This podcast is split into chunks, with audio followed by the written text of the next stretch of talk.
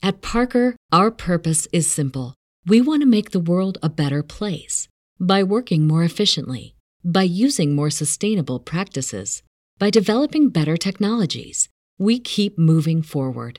With each new idea, innovation, and partnership, we're one step closer to fulfilling our purpose every single day.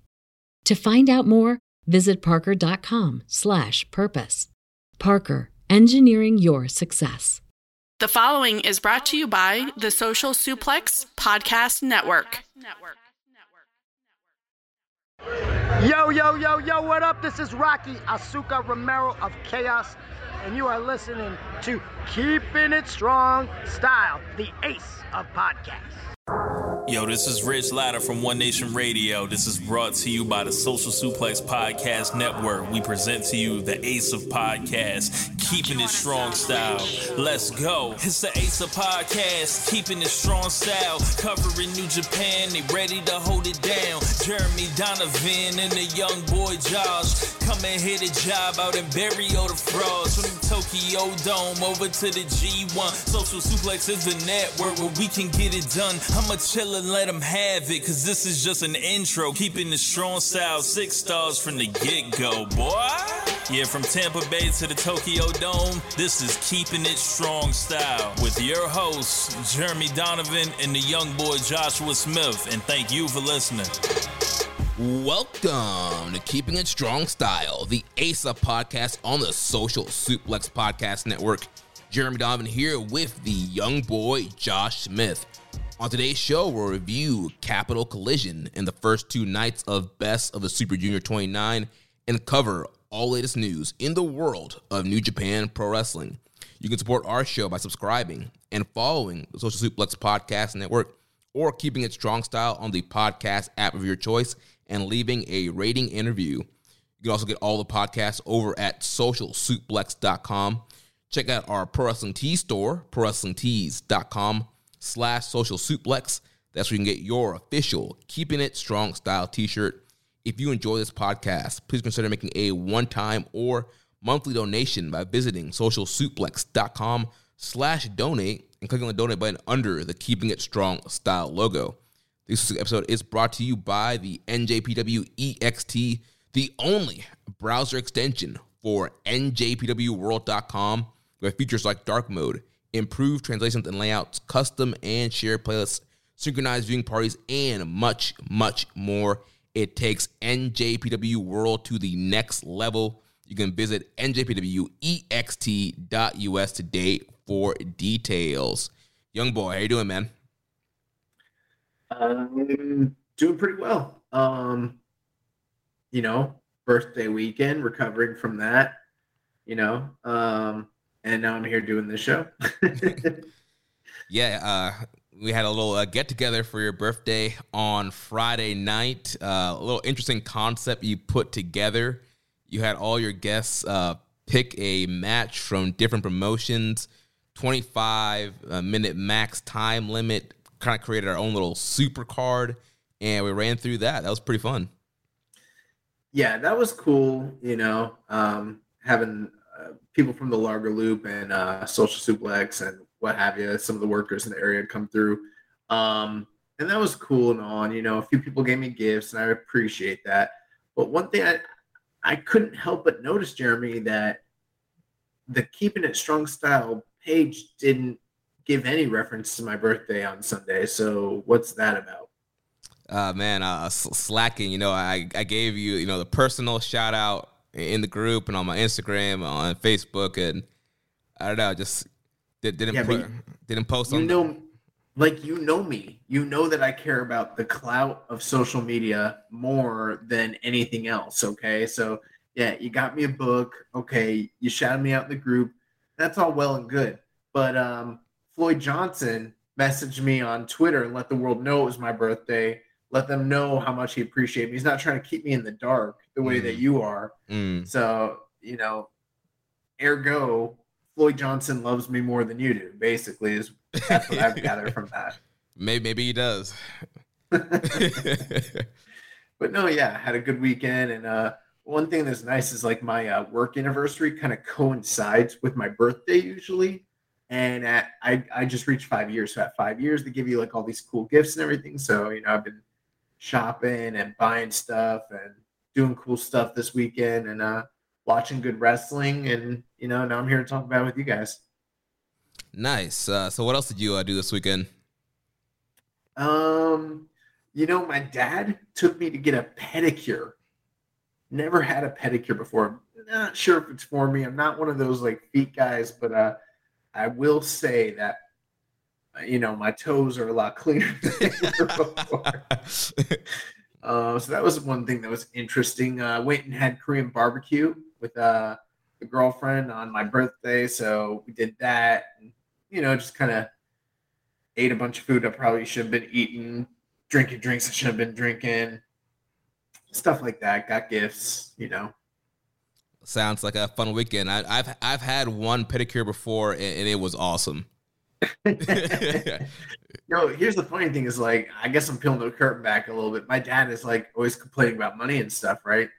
Um, and he's got a good job, and I'm always wondering like, what does this fool spend his money on? So we're in the place, and like he knows all the girls.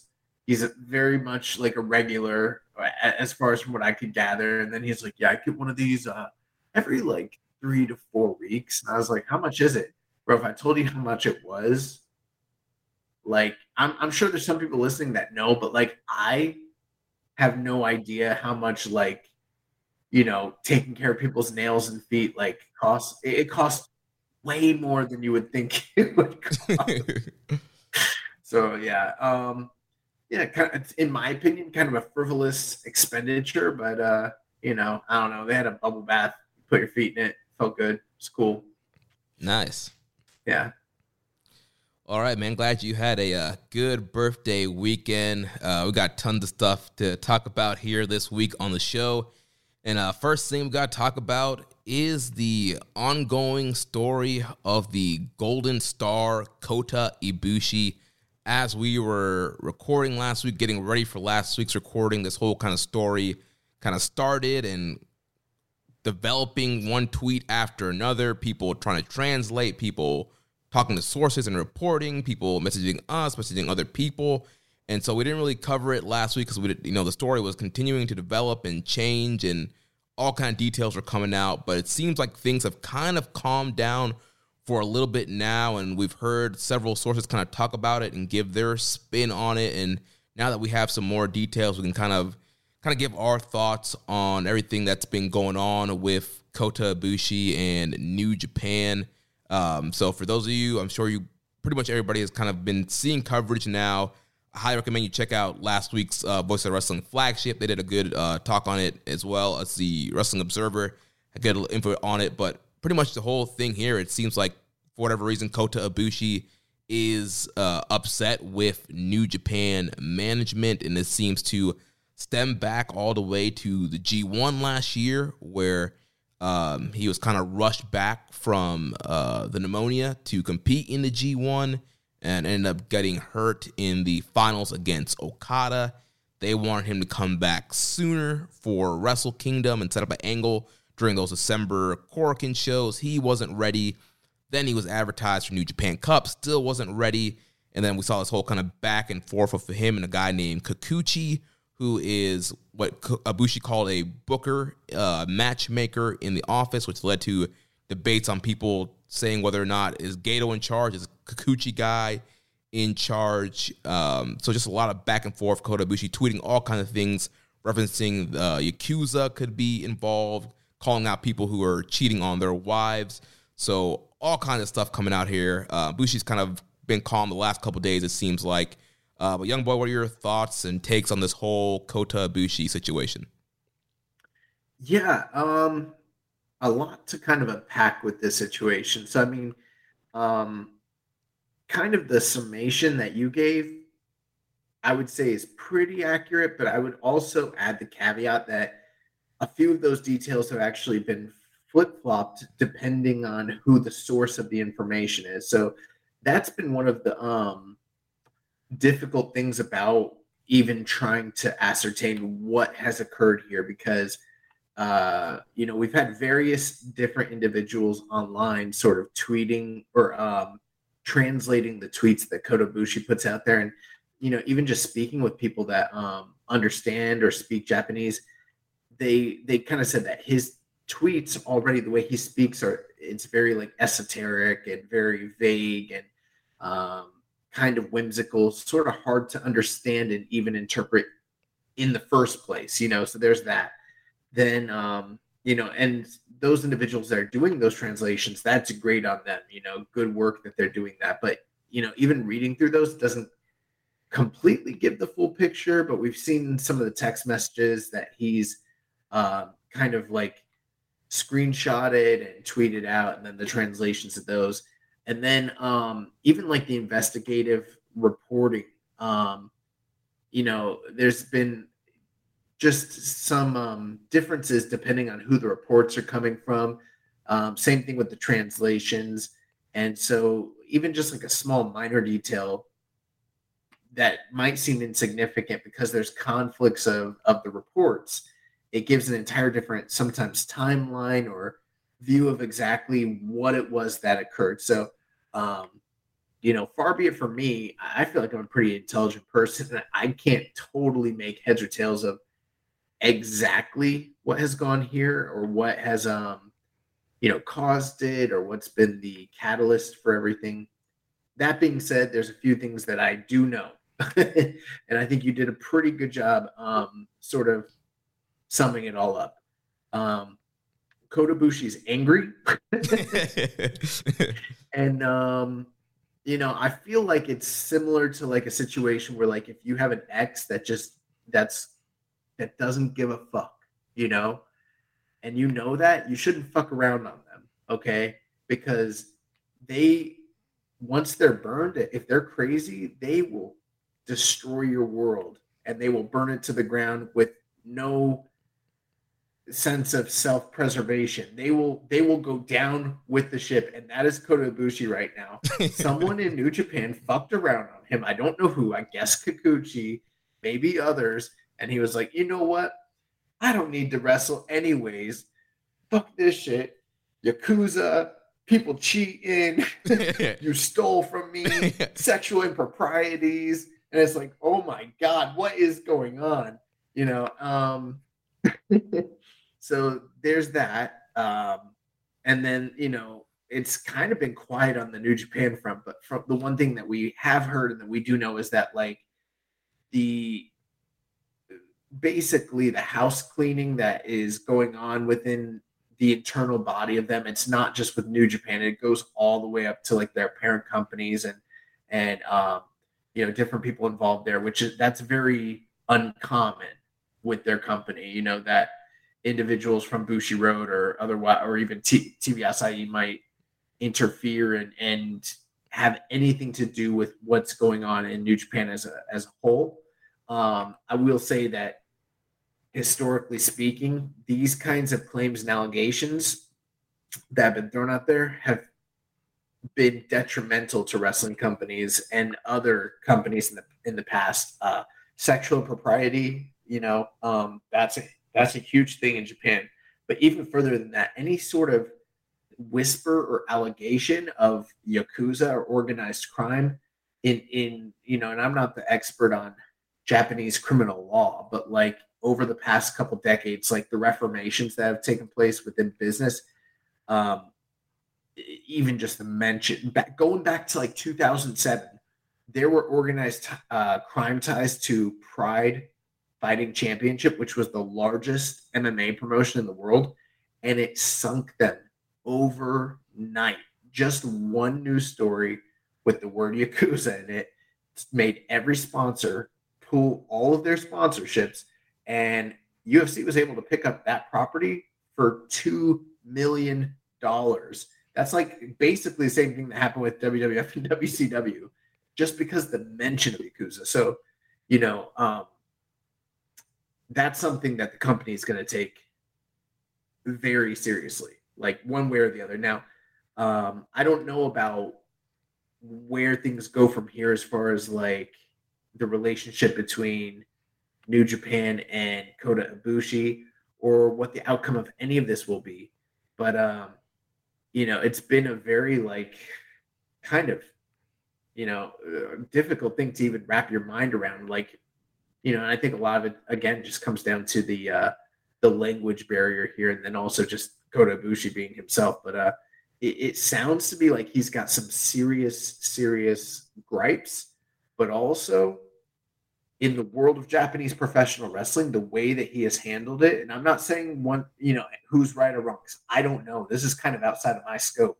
But I will tell you that mentioning people's um, shoot roles over there and breaking kayfabe and releasing, you know, what's considered like proprietary information, like a private text message chain with a booker or someone that's on a booking committee, and and also, you know, um, speaking out against these sorts of things in that sort of public form and manner. In the old days of wrestling, you'd get blackballed in Japan. I mean, totally like that would be seen as like you were completely unprofessional. You don't give a fuck. We're not working with you. Doesn't matter if it's a big Japan, doesn't matter if it's a DDT.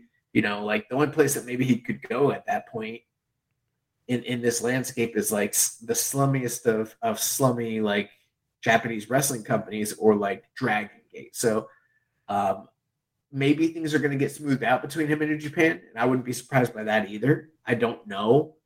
I really don't know what's going on. I just kind of know the the basic ball points that you like mentioned, and I think the whole thing is super confusing, honestly.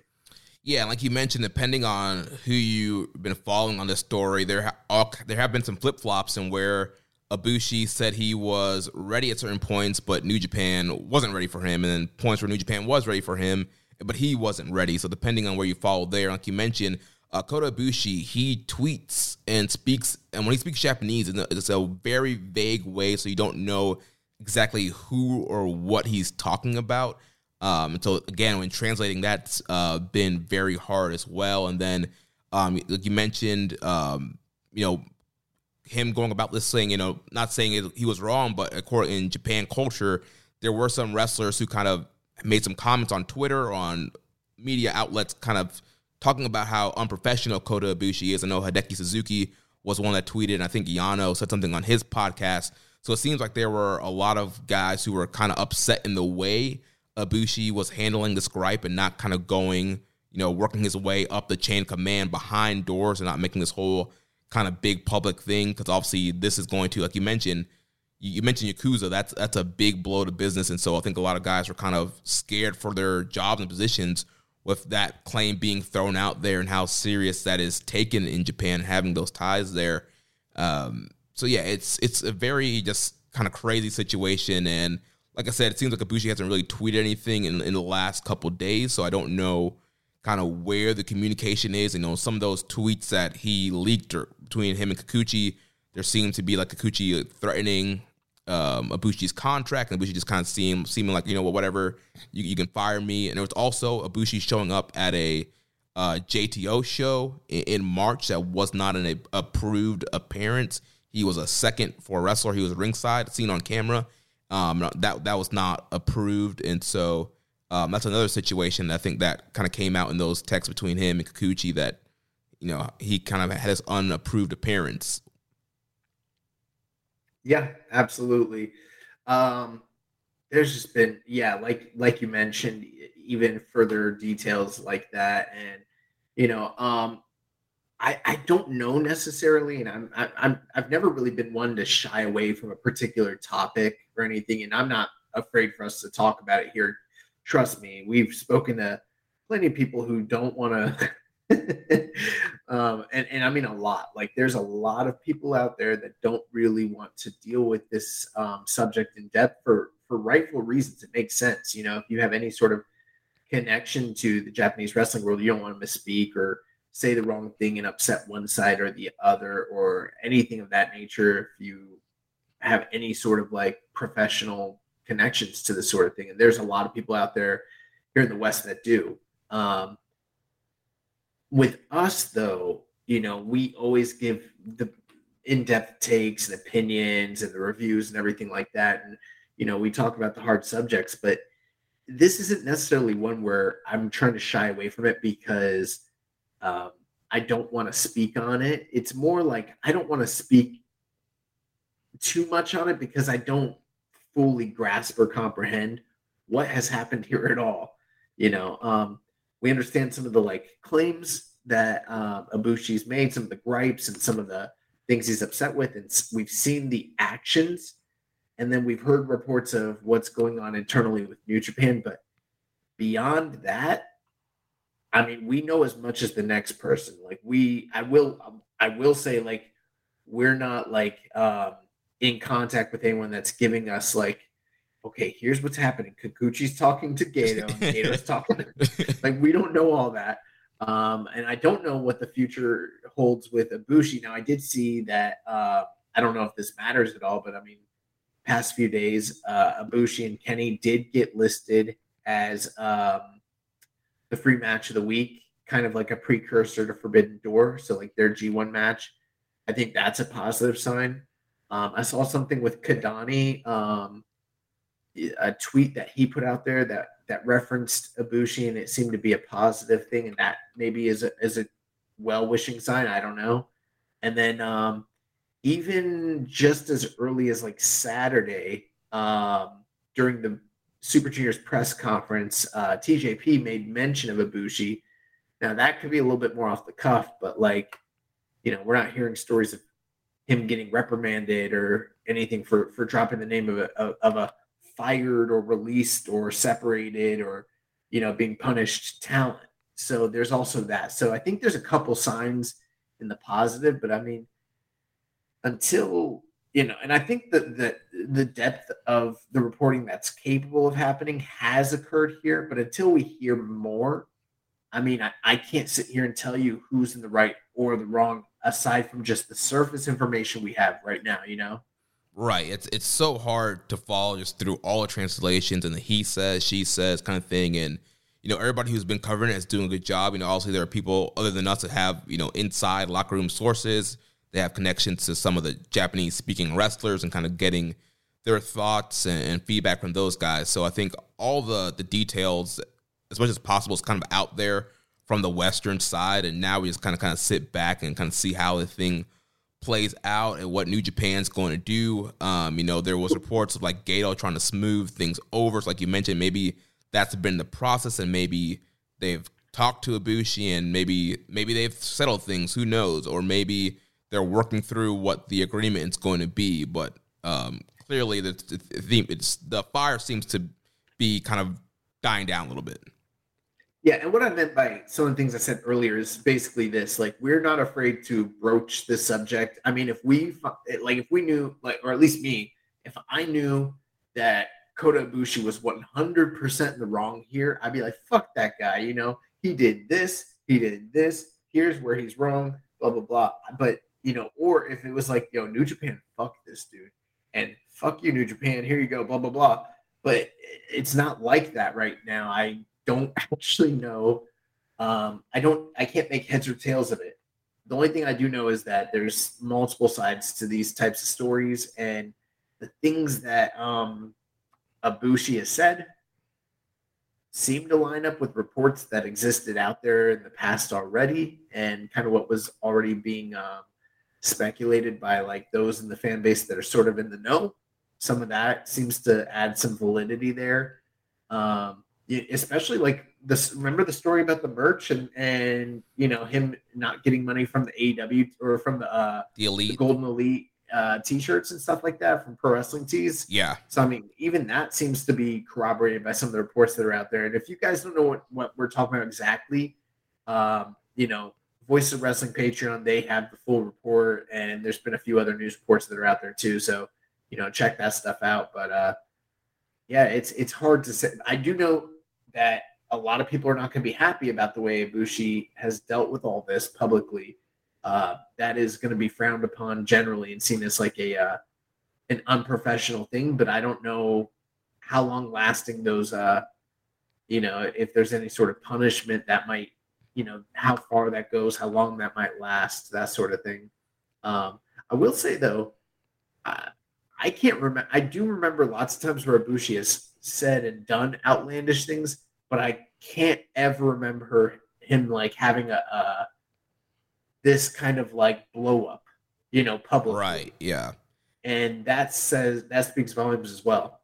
Right. I think when this initially started, people just thought, thought about, you know, LOL, Ibushi's just being goofy and silly again. He's saying wild and crazy things. And, you know, he has a history, like you mentioned, of kind of, you know, being Ibushi and saying and doing crazy things. I mean, this is a guy who, you know, shoots fireworks off his chest and, you know, bumps on the back of his neck on concrete. Like he does crazy things. He gets lost in airports. Like he does and does and says a lot of crazy stuff. And so I think initially people were like, oh, it's just Ibushi being Ibushi. But the more tweets came out and the more story, more of the story was developing, it definitely seemed like, all right, this is a, a lot more serious than Ibushi just, you know, tweeting random stuff. Hey, if nothing else, I now know who Kikuchi is. So, you know, it's added that to our life. well, I, we we think we know who Kikuchi is. Oh, we know. um, also, um, I love the part where they threatened his job, and he he's pretty much like pretty much just like so what it it just completely reminded me of like that Ric Flair promo. It's like fire me, I'm already fired. Fire me. oh my gosh, I hate you. so yeah, um, that is my in-depth analysis of the Ibushi situation.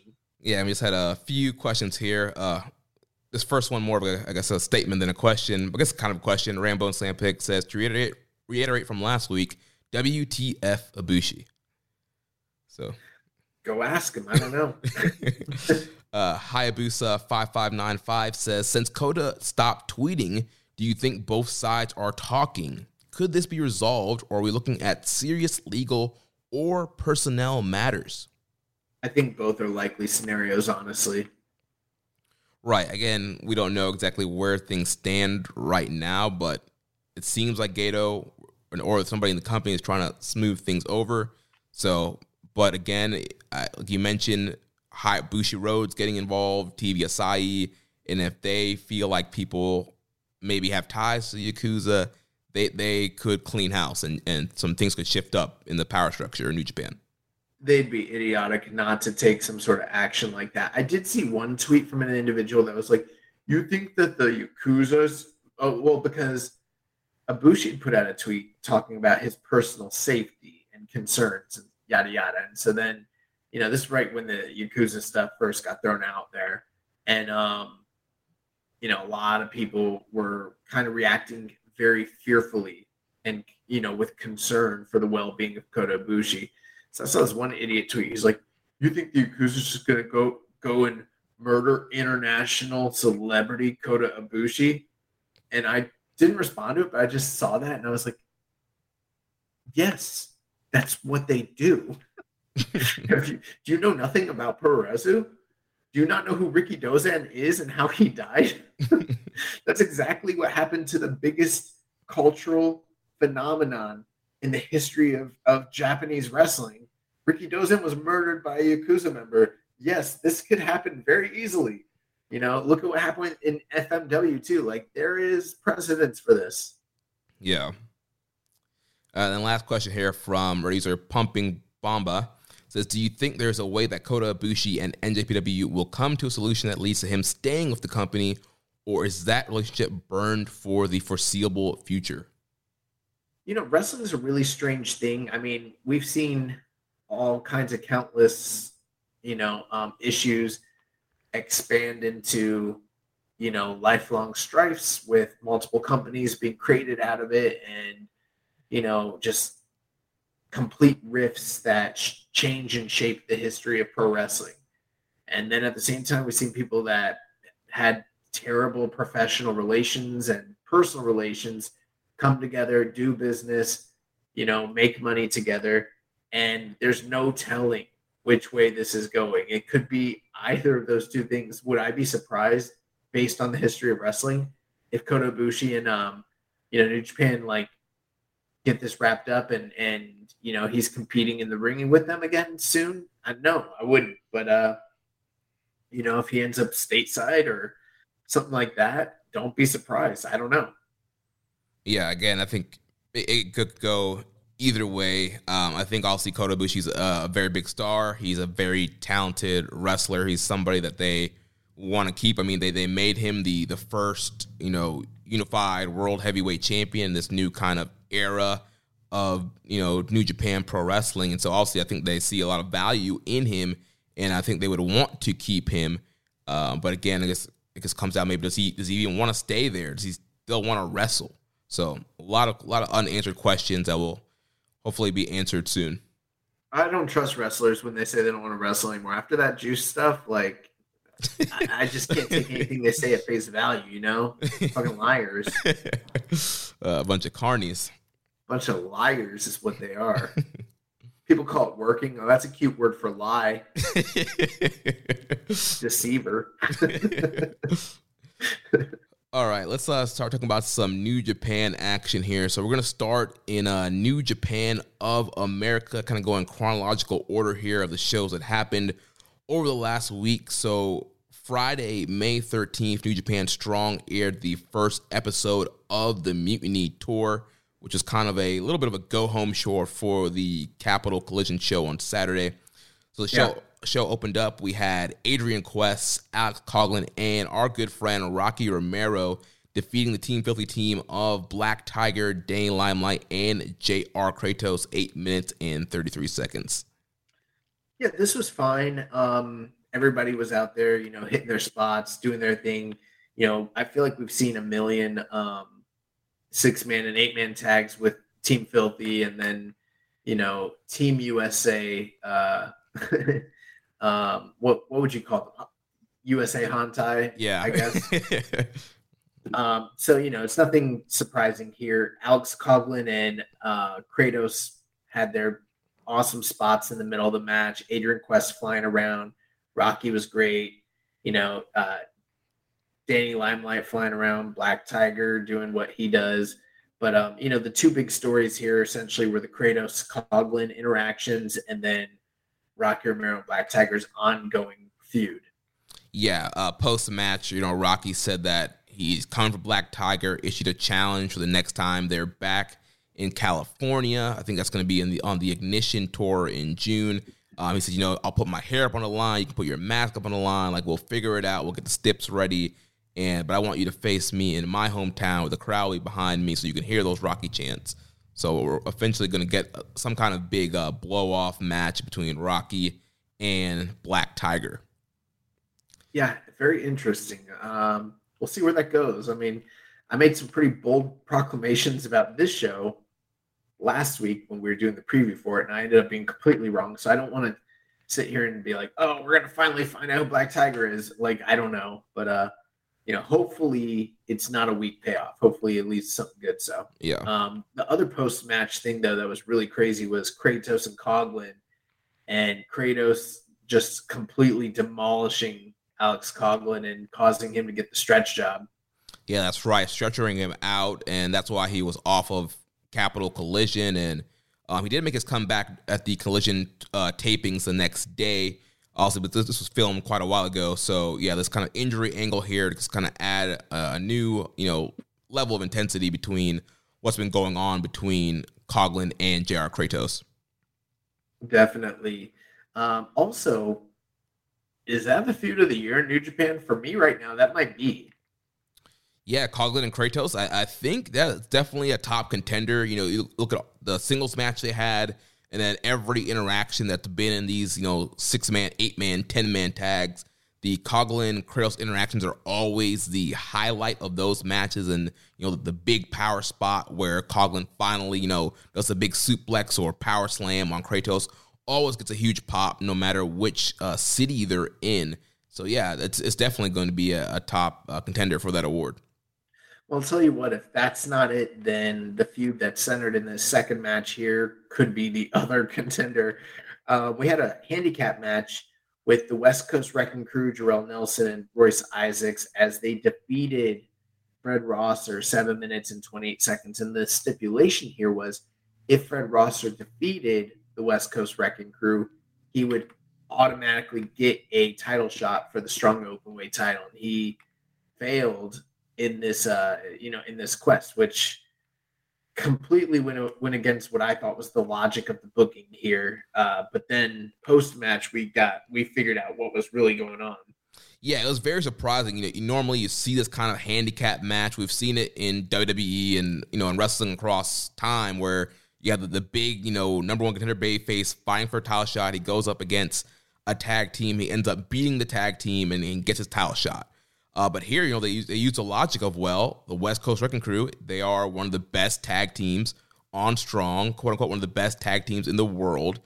It, it makes sense for this great tag team to be able to beat one really good singles wrestler, and that was kind of the logic here they had. You know, Russell just couldn't, you know, outmaneuver or outwork these two guys who have been teaming for a long time and one of the top teams. So that that was very surprising. That they they get the win on him, and then post match, Filthy Tom comes in. He was on commentary during this match. He comes into the ring and. Um, you know, he's saying, you know, Tom, you, or you know, uh, Rosser, you you want this title shot so bad, you know. Well, if I'm gonna give it to you, you got to give me something. He's like, you know what? I think you look better bald why don't you go ahead and shave your head and maybe I'll give you the title shot. And they have a Razor out there and uh, Isaac is, you know, teasing, shaving the head, and Rosser grabs a razor and he starts shaving off his afro. Um, and then uh, Tom's like, you know what, Fred? The answer is still no. uh, then he's like, you know what? He's like, coming up, collision is my birthday what better birthday present to give myself than to get rid of the you know the thorn in my side since strong has begun so he's like fred rosser i'll give you the title shot if you put your new japan strong career on the line like, i don't care. You can go wrestle anywhere else. You can go to japan. You can go wherever else. But if i beat you you can no longer wrestle on new japan strong. Yeah, um, I thought that. Hey, I thought this match was pretty good. Um, I liked the logic that you know the best tag team in the company is not going to be bested by even one of the top stars of of this uh, you know show. So that was cool. But then, um, you know, post match, I felt like the entire angle that you just sort of described for us was so so well done. I mean, there's a lot of heat here, especially like the moment where they offer the Clippers to uh, uh, Fred Rosser, and then he just started, you know, kind of haphazardly just shaving his head, his hair off, showing like I don't care, like whatever it takes, I want this shot. And then when they tell him like he's standing there half shaved, half bald, you know, and then no, you're not getting the title shot, yeah. bro. I was like, bro, that got heat with me. I was like, bro, I hope he kicks this dude's fucking ass. Like, I, I do, I don't care now. Like, yeah, because it's the second time that he's made yeah. him shave his head in this feud. Oh, and then Filthy took a uh, bunch of the um, oh yeah hair and put it in his mouth again. This is the second time he did. He's chewing on it, and like th- that just really grosses me out. But then the crowd goes, "Swallow it," spits it out, and he goes, I'm not like the rest of you. oh man. But um yeah, man. And then, you know, we finally got the setup. Like, this is it. It's happening. The trilogy match. Rosser versus uh Tom Lawler for the title. Title versus career. I love the stakes. I love the setup. I love the matches. I, I'm hyped for this and I'm ready for it to come. Yeah, and so this match was the title match was taped uh, this past weekend on the Collision tapings in Philadelphia. So if you don't want to be spoiled, I highly recommend that you do not listen to Wrestling Observer for the next couple weeks because they've been talking about the result often on a lot of the shows that Bryan Alvarez, Alvarez is on. Um, so if you, you want to stay spoiler free, avoid those shows. Try to stay out of the New Japan Strong circles online because the, the results are floating around. Uh, yeah, so, I mean, I can imagine exactly. It, it's either going to be, and still the strong open weight champion Tom Lawler, or he's going to be like, man, he the former champion Tom Law. Like he, they're going to say it a bunch of times. It's like, so right. I haven't been, I haven't been listening. Uh, so the main event of night one of Mutiny was the US of J Open Challenge Series match with Switchblade Jay White defeating Hikuleo 18 minutes and 33 seconds. Obviously, this all stems from Jay White kicking out Hikuleo's brothers, Tama Tonga and Tanga Loa, out of the Bullet Club. And then we saw the angle right here in St. Petersburg, Florida, during the Strong Style Evolve tapings, where um, Hikuleo and Jay White kind of had this confrontation at the end of the tapings, and Hikuleo, you know, pretty much saying, you know, why can't the future be now? Why can't I be the leader of Bullet Club, which led to this clash here? Yeah, so I mean, you, it's kind of interesting. There's quite a few people in this group that seem to be angling for, you know, uh, potential leadership control. I mean, you got Jay, you got Evil, you got Hikuleo, you got you know um, ELP, lots of different guys that think that maybe they they have what it takes to be the man in that group. But uh, I thought this match was good, um, not great, but probably Hikuleo's best match, I would say. Um, it's one of those things where it's kind of cliche to be like he's he's so improved, but he is always improving almost every time I see him get in the ring, and that's not it's not cap. I saw a bunch of people that were hating on like Twitter trying to like claim that this guy's never had it doesn't have it. That's not what I see whatsoever. When I mean if he if that's how I felt, I would just say it. But um I think Hikuleo's a guy that's got a lot of upside, a lot of potential. He's got a great look. And um yeah, I think he got carried here. I think uh you know, Jay kind of showed his generalship and his um, experience in calling the match and sort of leading him through to something that was very competent and, and you know pretty exciting.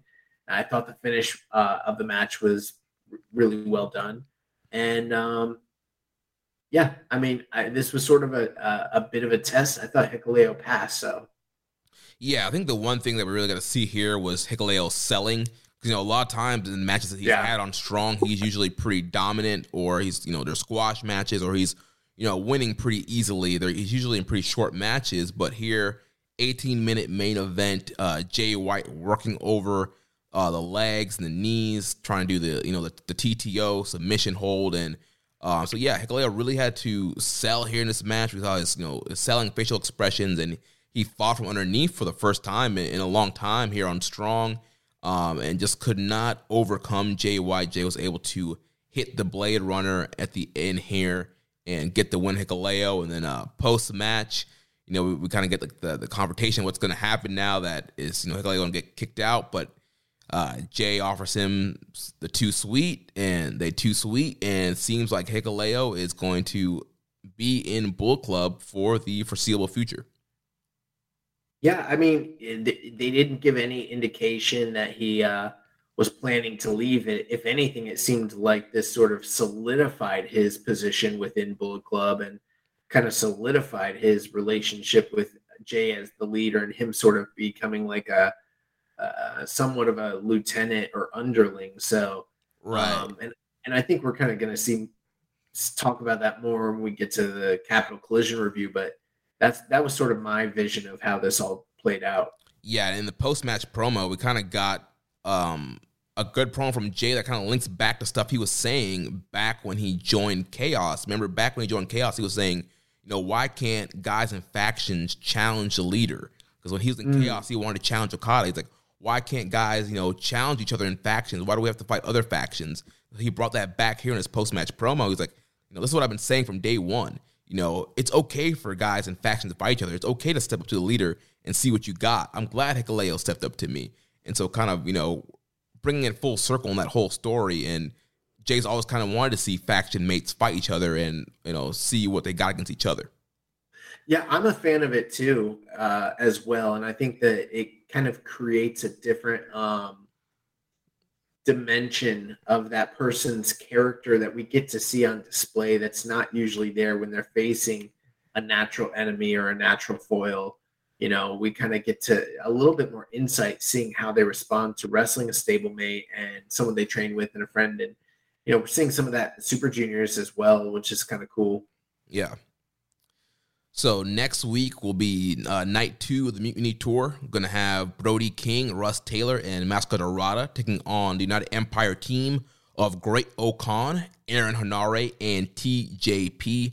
The Alpha Wolf, Karl Fredericks, and the Wild Rhino, Clark Connors, will be taking on Aaron Solo and Nick Comoroto from the factory. And then Dirty Daddy, Chris Dickinson, will be taking on Ren Narita. So they will be airing this Dickinson match. And Dickinson did compete against Tanahashi on Sunday on the Collision Philadelphia taping, so it seems like New Japan is going to move forward with using Chris Dickinson, and they haven't really made a statement. There hasn't really been any updates on the scenario, but it seems like they're just going to push forward. Yeah, remember earlier on the episode how I said if there was an issue in New Japan, I would say something about it. I'm going to say something about it here. Now, no matter what your opinion is of the situation with Chris Dickinson and who's right, who's wrong, whatever your opinion is, that's irrelevant. New Japan as a company, they had enough foresight so that they took uh, Chris Dickinson off the Capital Collision show. Now, it did they say explicitly that they were doing that because of the allegations and the ongoing situation? Not necessarily. They didn't say that specifically. But one would believe that that's what was going on just due to the timing and the nature of it all and how quietly they sort of handled that whole thing. And I think they kind of knew, like, hey, this is a hot topic right now. If we have this guy come out and compete and it's on a live pay per view feed, that might not be good for us. You know, what who knows what reactions he might get, who knows what kind of publicity we might get. So they had enough foresight to take him off that show. But then the very next night, they had him and Tanahashi compete in a singles match. And this occurred even though they stopped advertising the match and made it seem as though it might not even be happening any longer. That screams to me shady practices. I gotta say, uh, I, I'm not usually one to say that, but like, if you took the guy off the one night and then you put him on the next night, even though you stopped advertising it and you didn't say anything, and you haven't put out any kind of acknowledgement, any sort anything here in the West, that's not a good look whatsoever, you know. And I mean, I'm saying this like let's just assume 100% Chris Dickinson is 100% in the right, didn't do anything wrong whatsoever. I mean, he took himself off of shows because he didn't want to draw back, draw attention from it, and was talking about how he was going to use every resource to his ability to clear his name and, and to deal with the allegations. Uh, so far, there's been no sign of that. There's been no indication that that's happening, and there's been no nothing from the company. That's not a fucking good look at all. It's not. Yeah, I would say it'd be better for them to just go full hog and just if you're going to do it this way, you might as well just kept him on the Capital Collision show and just kept running with him. Like, why pull him? Right. And this book, I totally agree with you. There should have been a statement put out. You know, even if you said, even if they think that he's in the right, they should have put out statements that, you know, New Japan has done an investigation and we've found nothing wrong with Chris Dickinson, and we're going to continue to use them until furthermore evidence is provided, whatever they want to say. However, they wanted to say whatever it is they wanted to say, but they didn't. The whole thing just screams like, eh, you know, by the time this airs, you know what I mean? Hopefully. And I mean, this isn't the first time that New Japan has brought someone that had allegations and you know was kind of viewed in a particular light in the public and try to put them on strong tapings right so i don't know yeah unfortunately you know for new japan this situation chris dickinson was not as big of a star as marty Scurll. so the marty thing got a ton of attention i was looking at how people would have reacted from you know the philadelphia pictures and the announcement of the ren narita match this coming saturday and I did not see a ton of people that were like, oh my gosh, they're using Dickinson. I can't believe that. Obviously, the people in the know kind of had that reaction, but I saw a lot of people just like, oh, cool. You know, Dickinson's wrestling Narita this this week. And so there wasn't a lot a lot of people probably don't even know exactly what's going on in that whole situation. Yeah, I don't know. And I mean like I, I on the one hand, I feel like this show we've talked about it, uh JCast they've talked about it, and it's like I don't feel like we're we're approaching it because we want to get more eyes on it necessarily. Uh, in one respect, I sort of felt like it was out there and everyone was talking about it, but it's more like it's it shouldn't be something that should be skirted around or go go unacknowledged. It's very much a thing that should be acknowledged. But uh, yeah, I don't know, man. I mean, we've seen how it plays out. If enough people are upset within the company and without, then maybe things will change. And if nobody says anything, and they like the guy, you know, it'll probably be a similar Michael Elgin situation, you know? Yeah. Well, let's move on now to Capital Collision, which was Saturday, May 14th. Uh, another New Japan of, event affected by COVID 19. So originally, Trent Beretta was supposed to be on the show teaming with Kazuchika Okada in the semi main event. Uh, Beretta did test positive for COVID 19, which forced him off of the pay per view, and he got replaced by our good friend Rocky Romero and Rocky got pulled out of the uh, 10 man tag and was replaced by the DKC. And then the DKC was replaced in the dark match uh, by Nick Comoroto against uh, Kevin Knight. So uh, moving on to the, the, actual show here. So the show kicked off with the Alpha Wolf Karl Fredericks taking on uh, Ren Narita, defeating Ren Narita at 10 minutes and 32 seconds. This was the second matchup between these two guys. Narita had defeated Fredericks earlier in the LA Dojo showcase on Strong uh, a while back. So Fredericks here getting the win back, tying these guys up one and one. And I thought this was a great way to kick off the show here. Uh, these guys were uh, hard hitting, going back and forth. There's so many uh, great sequences here. Narita just going um, for the the the belly to belly suplex there was a great uh, near submission with the Narita special number three, that you know, rolling leg lace uh, cloverleaf that Narita does. Uh, but in the end of the match here, uh, Fredericks was able to uh, overcome and lay Narita out with the Manifest Destiny. And Narita took a nasty uh, spike bump uh, on this DDT, got laid out here. Karl Fredericks gets the win, ties up. They both kind of embrace after the match. And both of them kind of saying, you know, we're one to one now. We got to run it back one more time and see, you know, who truly is the better man. But uh, Fredericks didn't get long to celebrate as he was ambushed by QT Marshall in the factory. Um, and they, they laid out uh, Fredericks and set up the uh, angle for the upcoming match that was taped on the Philadelphia tapings. Yeah, so I didn't see the first half of this show. I am gonna um do the catch up tomorrow while I'm working. But yeah, this weekend's been crazy between, you know, strong, Super Juniors, the press conference, Super Juniors Part Two, and Capital Collision. I mean, it's been a lot to kind of cover. I did catch from basically from the uh, Brody King Minoru Suzuki match, but uh, I didn't see this match. Um, but what would you have given like your final ratings on this one? I went a uh, three point seven five on this one. Okay, so I mean, for for a ten minute opener, that's pretty good. Yeah, these guys are working fast pace, hard hitting, great near falls. It was a really fun matchup. Great way to open the show. Nice.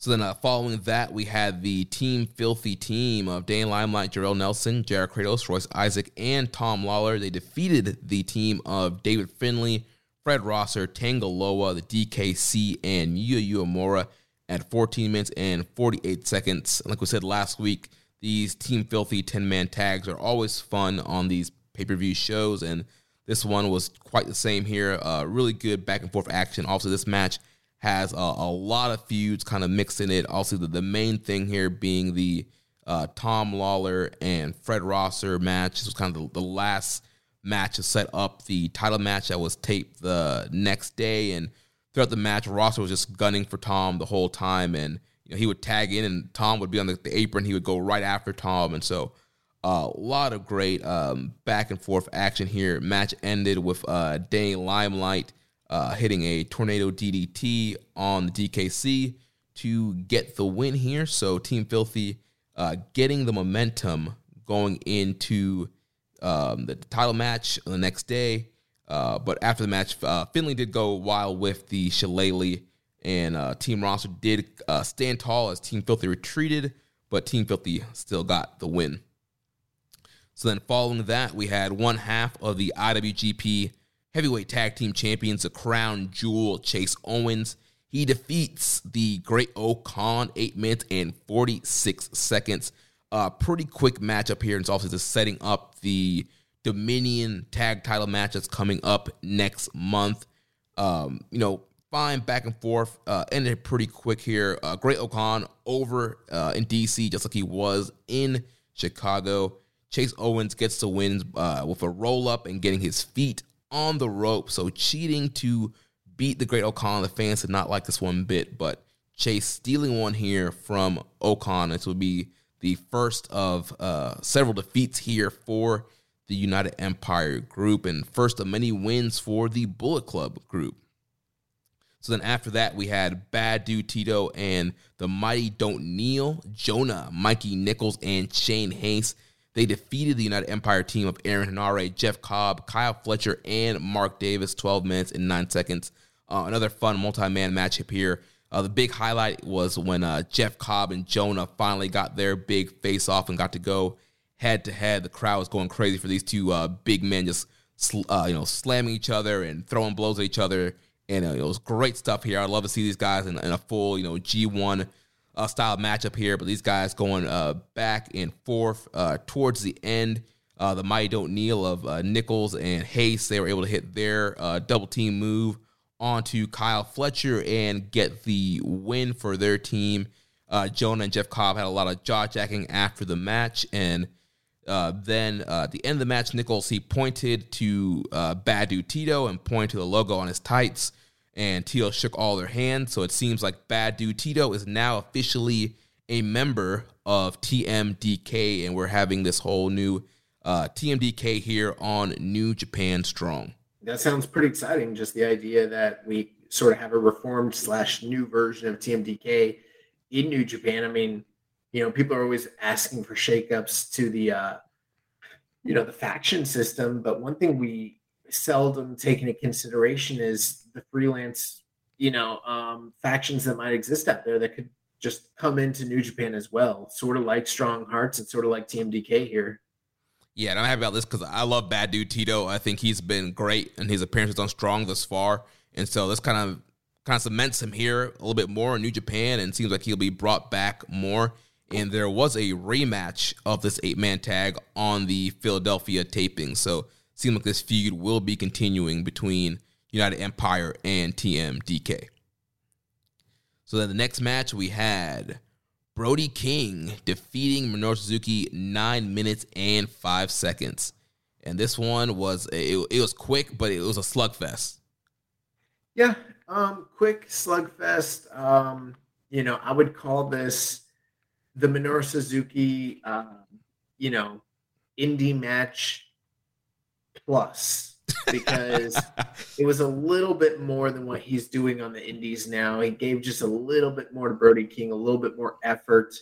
But um, you know, the real surprising thing was like towards the tail end, like Suzuki was just dominating him. He's winning the strike exchanges, putting him to sleep with all the rear nakeds, winning all the submission, um, you know, control battles, and then it looked like he was about to get the gotch, which would have fit right in line with the type of match he's been having all over the, the US lately. Uh, except for magically, he didn't. He wasn't able to, um, you know, pull it off on a guy the size of Brody King. Brody King was able to, you know, reverse it, get some offense of his own, and then suddenly hits the fucking Gonzo bomb. And it's like, oh my God, like, you know, lariat, lariat, lariat, Gonzo bomb. See him, Minoru Suzuki. yeah, dude, the Gonzo bomb just looks so crazy, especially with a guy as big as Brody King doing it. So he, he got Suzuki. I was like, oh my gosh, don't kill Suzuki. It's like drilled him with the Gonzo bomb. It's like such a great looking finisher. Yeah, I guess kind of big win here. You know, last week we kind of predicted that, you know, uh, Suzuki would get the win here and Brody King would kind of lay down. But yeah, Brody King getting the, the big win here in uh, quick fashion. Um, Suzuki worked over his his hand throughout the match because um, Brody King went for a chop at one point in the match and he ended up chopping the post on the outside. So Suzuki worked over his hand uh, throughout the match. But yeah, uh, Brody was able to overcome that, like he mentioned, overcome the strikes, get out the gotch, and hit the, the big Gonzo bomb for the win. So then follow, yeah. following that, we had the Stone Pitbull Tomohiro Ishii defeating Eddie Kingston 16 minutes and seven seconds.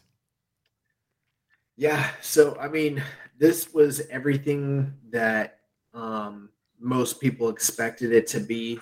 You know, um, I kind of misspoke last week and talked about like, you know, if, if they had a certain type of match, then we knew we would know that like Eddie Kingston might be just you know talk and not you know willing to back it up. Um, that was not the case. And then you pointed out the the match he had with Gabe Kidd earlier this year, and then I, I recalled that this was just as hard hitting. Um, this was a slugfest, man. I mean, this was a real slugfest, like a war. These guys were just going back and forth with headbutts, elbows, chops, you know, kicks, backhands, headbutts, everything. Like it, it, this was awesome. And then, you know, once they got out of the strike exchanges and started working towards the tail end with all the big, you know, suplex variants on one another. Um, yeah, I mean, you know, for everything I might have talked to Junk last week about Eddie Kingston not really being quote unquote King's Road style. I don't know if I'd call it King's Road, but it was definitely a tribute or a homage to King's Road style because they were dropping each other on their heads and just lariating the crap out of each other and just pulling out all the awesome 90s offense. Like, I loved this. Not only did I love this, but, um, you know, it'd be hard for me to imagine anybody else surpassing Tomohiro Ishii as Wrestler of the Month right now. Between this match, the match he had with uh, um, uh, Tanahashi. Yeah, Tanahashi, and given the way things have been going so far in the Super Junior tournament, someone's gonna have to like really put in some big time performances to surpass this guy right now. Yeah, and I know we typically don't account excursion work, but he did have the awesome world title match against Josh Alexander in Impact as well, and he's been on Impact. Yeah, but I don't like, watch Impact. I'm just saying it's the stuff's on world. I'm just it's a cherry on top. watch it. I'm just playing.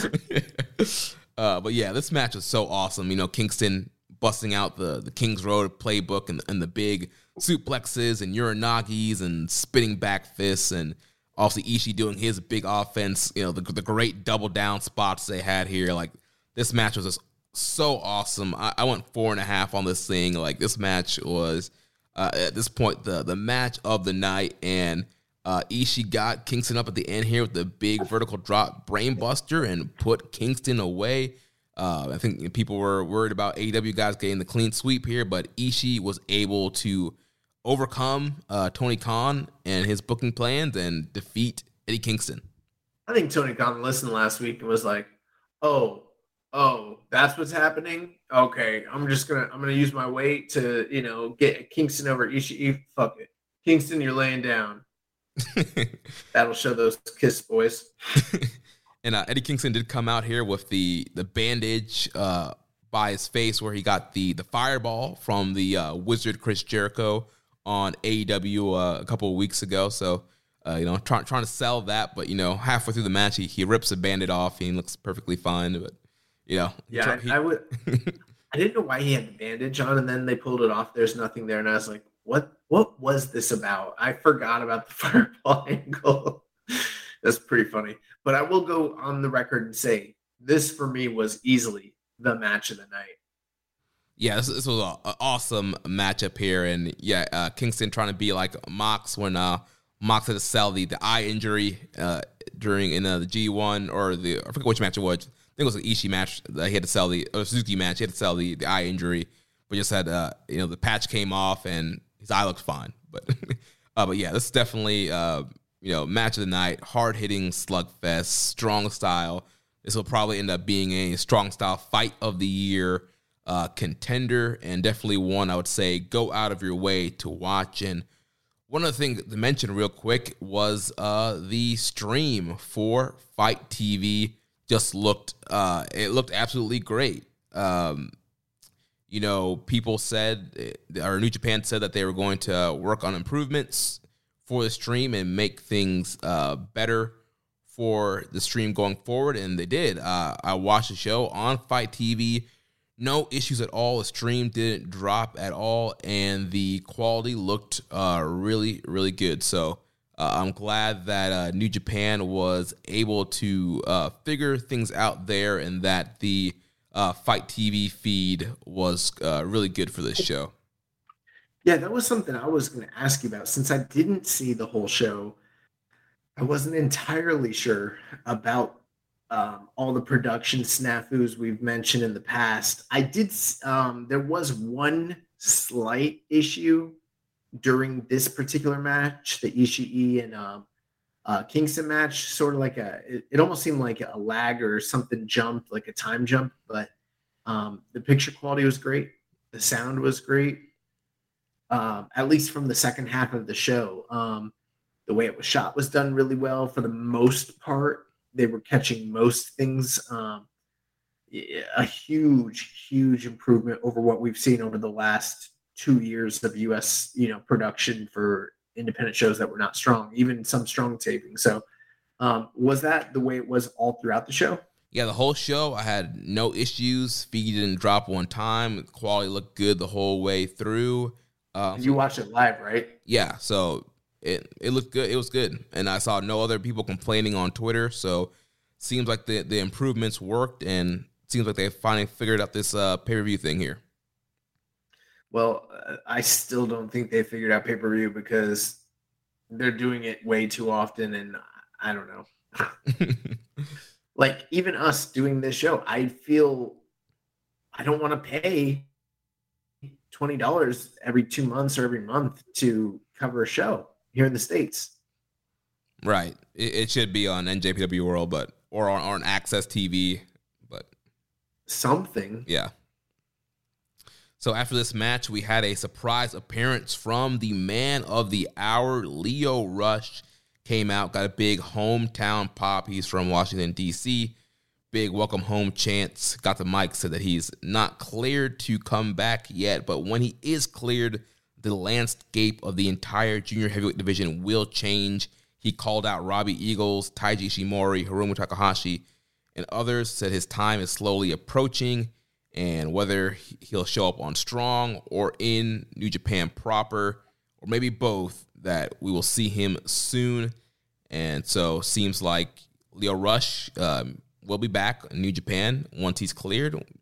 Probably be part of Strong initially, and then we know there was rumors at one point he was supposed to be in Best of Super Juniors before COVID happened. So I'm sure if he was not injured, he probably would be in the tournament right now. So I'm assuming that we're probably going to get a big Lio Rush junior title match maybe later this year if he's cleared. And if he doesn't retire again. Yeah. uh, so following that, we have the semi main event of the evening. Bullet Club team of Hikuleo and Switchblade Jay White. They defeated the Chaos team of Kazuchika Okada and our good friend Rocky Romero at 15 minutes and 59 seconds. Yeah, so um, I thought that this tag match was good. Um, you know, I think a lot of the story, well, you know, the appeal of the match obviously was just to kind of see Okada and Jay White mix it up once again. Um, I didn't realize this, but they mentioned on commentary that, and check, is this even correct? They said the last time they had a singles match was that Madison Square Garden show in 2019. I, I feel like they had to have wrestled in a G1 since then, or maybe am I wrong? Um, I don't remember them wrestling. Let me uh, go to Cagematch here and see if I could uh, pull up there. I, I'm there. I'll do it. I didn't even. I, I should have checked, but I just didn't do it. but like, yeah, I mean, that, in in a company where we see, yeah. Um. Oh, you know what? I'm right. They said the last time they wrestled was and Supercard, but they in fact did wrestle in the A block in 2020. So mm. I hmm. knew that I was like, that just seems so unlikely, like that they would keep them apart for what coming up on four years or, or whatever it is. Yeah. Um, that just seems so unlikely. But uh yeah, it's been a while since they have mixed it up. And um you know, kind of seeing this version of Jay White take on this version of Okada is a little different than how it was before. But the other kind of um, interesting tale was just Rocky's inclusion and the size differential between him and Tang- or uh, Hikuleo, and also kind of the back history between him and um, uh, Jay White as well, with Jay White's defection from Chaos. That all kind of came into play here. Yeah, I thought it was hilarious when um, you know match started off with Okada and Jay, and then eventually Jay tagged out to Hikuleo, and Rocky was like screaming for tag, like, "Tag me in, tag me in!" And was like, "Nah, you're you're too short. I'm not tagging you in." Thought that was pretty funny, and eventually Rocky got in, and uh, had to go up against Hikuleo, but they, they had some good back and forth spots there. And yeah, it was a really fun tag match, getting a good little preview for the Dominion World Heavyweight title match coming up with Okada and Jay White. Um, so in the end here, uh, the Bullet Club team uh, got the win with Jay White hitting the Blade Runner out of nowhere on Rocky Romero. Uh, Post match, you had Jay and Okada kind of going back and forth with words, and um, Hikuleo uh, reappeared, took out Okada. White gave him the Blade Runner and then held up the IWGP World Heavyweight title over Okada. Um, Hikuleo would go for a choke slam, but then Tanga Loa, his brother, came out, former Bullet Club member, says you don't turn your back on family.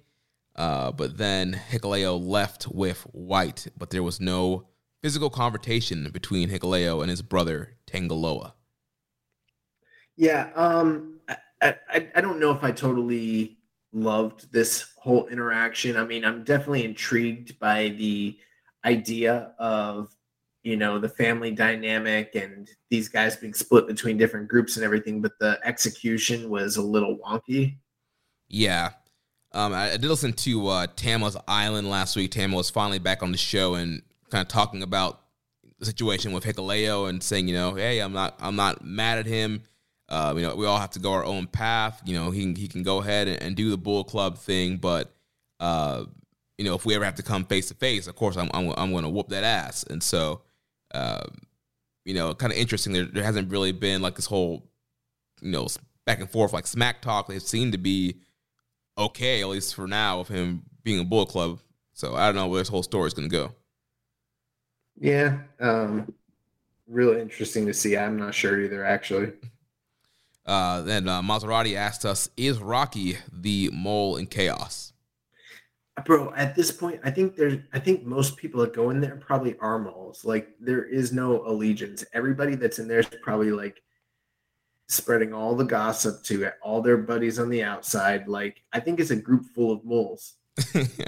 yeah, and we'll, we'll talk about uh, Super Juniors here in a second. But Robbie Eagles asking about Yuta. He's like, "Is he chaos? Is he representing chaos? Uh, Blackpool? Like, what is he? Like, is he in our group or not?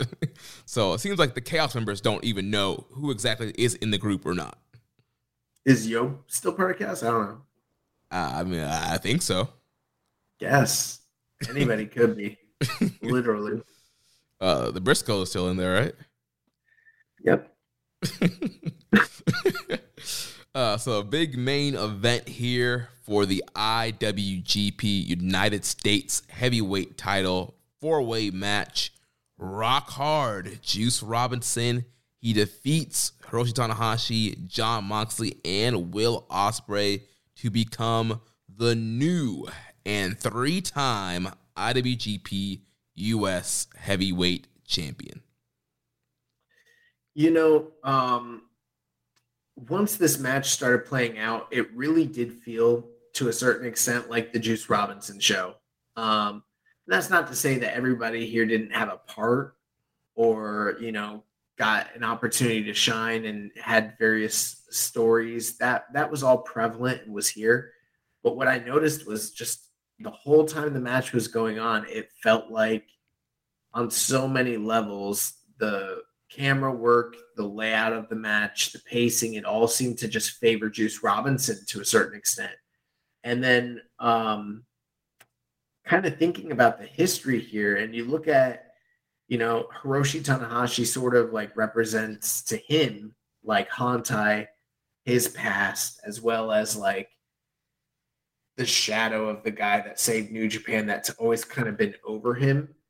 And then you also kind of consider John Moxley, this like arch rival who, right when Juice was sort of cascading to to this new run, John Moxley knocked him down a peg, came and embarrassed him, and kind of knocked him down to a point where he never really did recover and sort of was that impetus for his D push.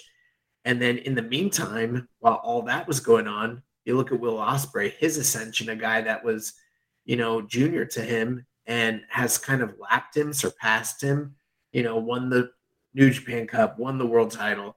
And so all these characters kind of represented different things to Juice. And then sort of seeing Juice come out with the new colors with the new music, the new attitude, new finisher, you know, new nickname, and um, you know, I thought it was pretty compelling. I thought the the the actual ring work was really great, um, very wild. You know, um, these guys were all over the place, you know, doing different things, and then um, also really just enjoyed the kind of side story that was continuing on between John Moxley and Will Ospreay. That was fully on display all throughout the match as well. Yeah, also the side story of John Moxley and Tanahashi.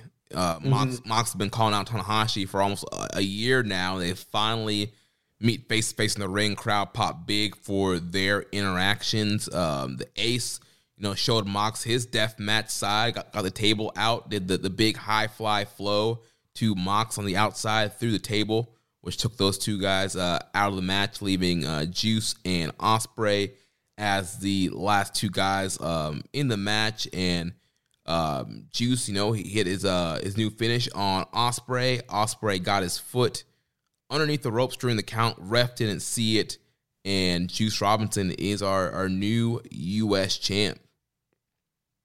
Yes. Um, so I mean, they you, guys speculated last week that they might continue the story of them um, screwing Will Ospreay. Um, I didn't consider, you know, my whole thing last week was who I kind of guaranteed whoever wins should beat Tanahashi to like firm things up, really like make it like a solidified thing. And that's the way I saw it. They went opposite way and they kind of had um, Ospreay take the loss, but in a, another controversial fashion, which I think um, on a certain level does make sense. You kind of look at what's been going on with that story and this this is a great way to continue it. I sort of thought they would try to continue that story without actually making Ospreay take the pinfall. Um, my concern was that if he did take the pinfall and they did it this way, it would sort of devalue the win in some light, but it didn't come off that way. And I, I feel like Juice still got over and they were still able to implement their storyline.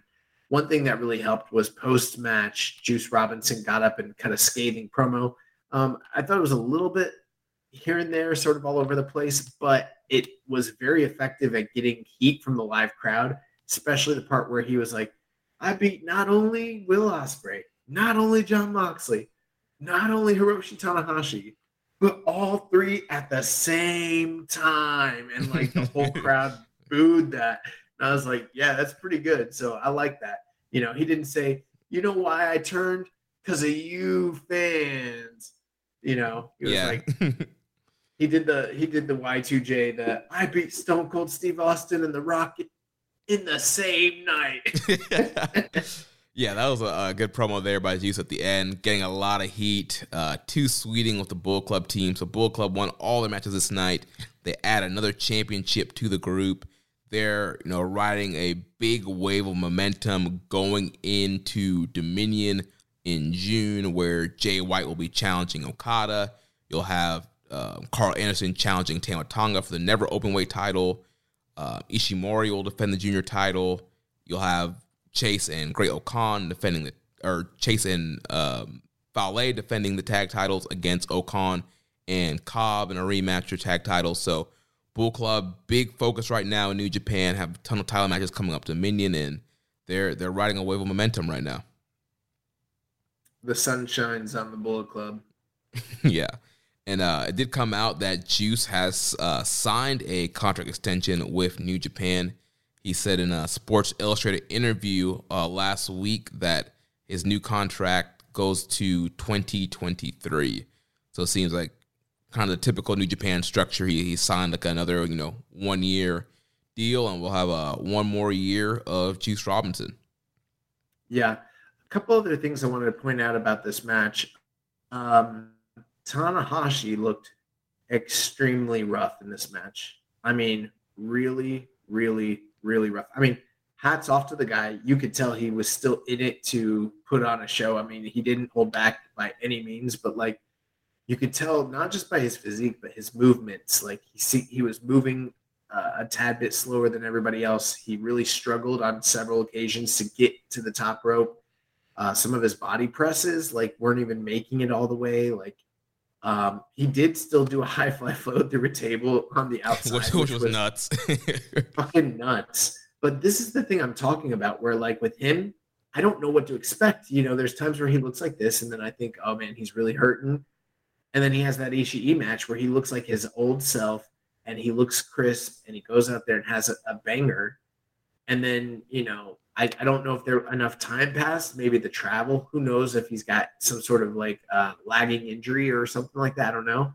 But he looked out of everyone in this group really rough this night. Um, but uh, he still went out there and did his best. It didn't bring, it didn't drag the quality of the match down by any means, but I could just tell. I was like, damn, like it, it hurts to kind of see him moving like that. Um, and then the thing with Ospreay and Moxley, they had so many really kind of elaborate reversal spots all over this match between the two of them. And one of the big stories was that like Ospreay couldn't get over on John Moxley. Like John Moxley was able to out wrestle him and outsmart him almost every and get the better of him in almost every single exchange they had. And a lot of them were really incredible like wrestling sequences. But the the truly awesome part was what set up the the win for Juice was where Moxley hit like was able to counter out of the Stormbreaker, hit him with the pile driver, hit him with multiple uh, paradigm shift slash uh, Death Riders, and then when he kicked out of the Death Rider, this time playing off of what occurred at during the Chicago match, he put him in the bully choke and like almost almost had him completely choked out you know, and then Tanahashi high fly flowed them while they're in that move. That was awesome. There's yeah. just a lot of great stuff here. Yeah, I really love the call back to the Windy City uh, finish of the pay per view where, yeah, he immediately goes into the Bulldog choke. And yeah, it seems like Mox is going to win. But like you mentioned, yeah, Tanahashi hits the high fly flow to break it up. And then the crazy spot of doing the high fly flow to the outside through the table, which took him and Mox. And that was, and it was not, you know, American table. It was a strong style table. And dude, Tanahashi crushed Mox on that thing. That table exploded. Um, so that was a cool spot, and yeah, led to the finish. Like I mentioned, Juice hitting his new, um, you know, spin out reverse Death Valley bomb looking thing. Uh, pancake. Yeah, pancake like maneuver. Before, he hit, hit, a low blow too. Hit a low blow, then hit his new finish, and yeah. then uh, pinned Ospreay. Like we mentioned, Ospreay had his foot underneath the rope, which should have been a rope break and should have broke the count, but ref didn't see it. A lot of people abusing the ref on this show not even inadvertently, just people pushing Jeremy around. yeah, dude, Jeremy needs to stand up for himself and not, you know, let these guys push him around. Yeah, he needs to go watch, uh, you know, uh, like Tommy Young and stuff like that. he needs to watch uh, Earl Hebner when he would like kick the their, their uh, guys' hands off the ropes. Yep. Uh, so yeah, so good show here. A few questions here. Uh, Less Commission seven two five two says with the Ospreay storyline continuing at Capital Collision, what do you guys think it will lead to? The chance of him going to the G1 finals if he's in the G1 this year or something bigger than that? I haven't given too much consideration. I'm sort of just enjoying watching it play out, but the G1 is just around the corner, and you have to imagine that whatever they're doing with this story, whether they, plan to resolve it, turn from it, and move on to something else, or you know, kind of conclude it one way or the other. Like it's all going to be in play during the G1 for sure. Yeah, I have no idea where they're going with this whole storyline. I think eventually, at some point, we're going to end up with Ospreay as champion again, especially since his reign got uh, cut short. Um, so I don't know when that will happen, but I think this will all kind of build up to that point. But I'm enjoying the story and just kind of seeing where it's going to go. At Parker, our purpose is simple we want to make the world a better place by working more efficiently, by using more sustainable practices, by developing better technologies. We keep moving forward. With each new idea, innovation, and partnership, we're one step closer to fulfilling our purpose every single day. To find out more, visit parker.com/purpose. Parker, engineering your success. Um, so that wraps it up for our coverage of Capital Collision. Let's move on now to Best of the Super Junior 29. And uh, last week there was a uh, press conference that happened with all the competitors before the action started. We had a question here from at Mark Nato 1990. Did you watch the press conference? Who was the best and worst dressed? And what do you think of Despy and DOUKI's interaction? Ooh, um, yes, I did watch it. As far as best dressed, I gotta say ELP man mm. came out clean. Um, as far as worst dressed, I don't know. There were some, there were some, there were some get ups that were like, you know what? I, will just say it. People like Clark Connor's outfit. That shit was horrible. you're not digging. You're not digging the, the cowboy outfit. Listen, man, if you want if you don't want people to think that you're Hangman Adam Page, don't be dressing like Hangman Adam Page at a press conference. I, no, I, I, I, ain't never seen Hangman wear a cowboy hat though. no, you know what was funny was like I thought it was a great outfit for a press conference in kayfabe, but like in real everyday life, the way that actual humans like interact and dress, it was not good at all. Um, I also didn't like Alex Zayne. Oh, I didn't like Alex Zayne's outfit. The all the all red suit. That was horrible. Um, Ace Austin's outfit was awful as well. The the in fact, almost across the board, even the guys that were like dressed well, there was there was always just kind of something off. I saw a picture of all of them on the podium, you know, standing side by side, and I just like thought to myself, like, this looks like a you know, like a wish.com version of the G1 picture that we usually get. Like, this is not the same. uh, I can't remember exactly what Yo was wearing, but I remember at the time it it looking pretty. He wore something weak. Yeah, he wore something, just like a black shirt. Yeah. Man. yeah, and him dropping you know the the, one liner in his uh speech, just you know, I will I will do my best or something like that, and then. yeah, bro. When he did that, I was like, "Fuck off, bro." Uh, but yeah, Despy and DOUKI had a great interaction here. You know, Despy was pretty much uh, he was running down DOUKI and talking about how he you know he ate the loss in their their tag match from Takatachi Mania and how uh, you know he Despy's been around for a couple years now and really hasn't done anything and just kind of you know calling him you know a little pup uh, and just kind of really running him down. Yeah, he was really disrespectful to DOUKI, and then Doki got up in his face, and they were looked like they were about to fight right on stage, and then you know, ELP is like, punch him, DOUKI. yeah, dude. So, I, that that DOUKI Despy match is gonna be fire when it happens. That's the match I'm most looking forward to in the tournament right now, um, just because of the the angle itself. Yeah.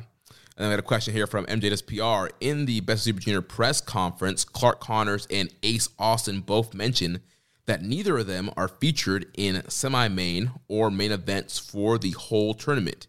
Give us your hot takes on main event snubs. Well, unfortunately, we don't have, uh, you know, Chris Samsa here to like give us the stats about who hypothetically has ever like gone to a final without being in main events. I'm gonna guess there's a good chance it's happened before, but um, you know, I can't think of anybody that comes to mind specifically uh, off the top of my head.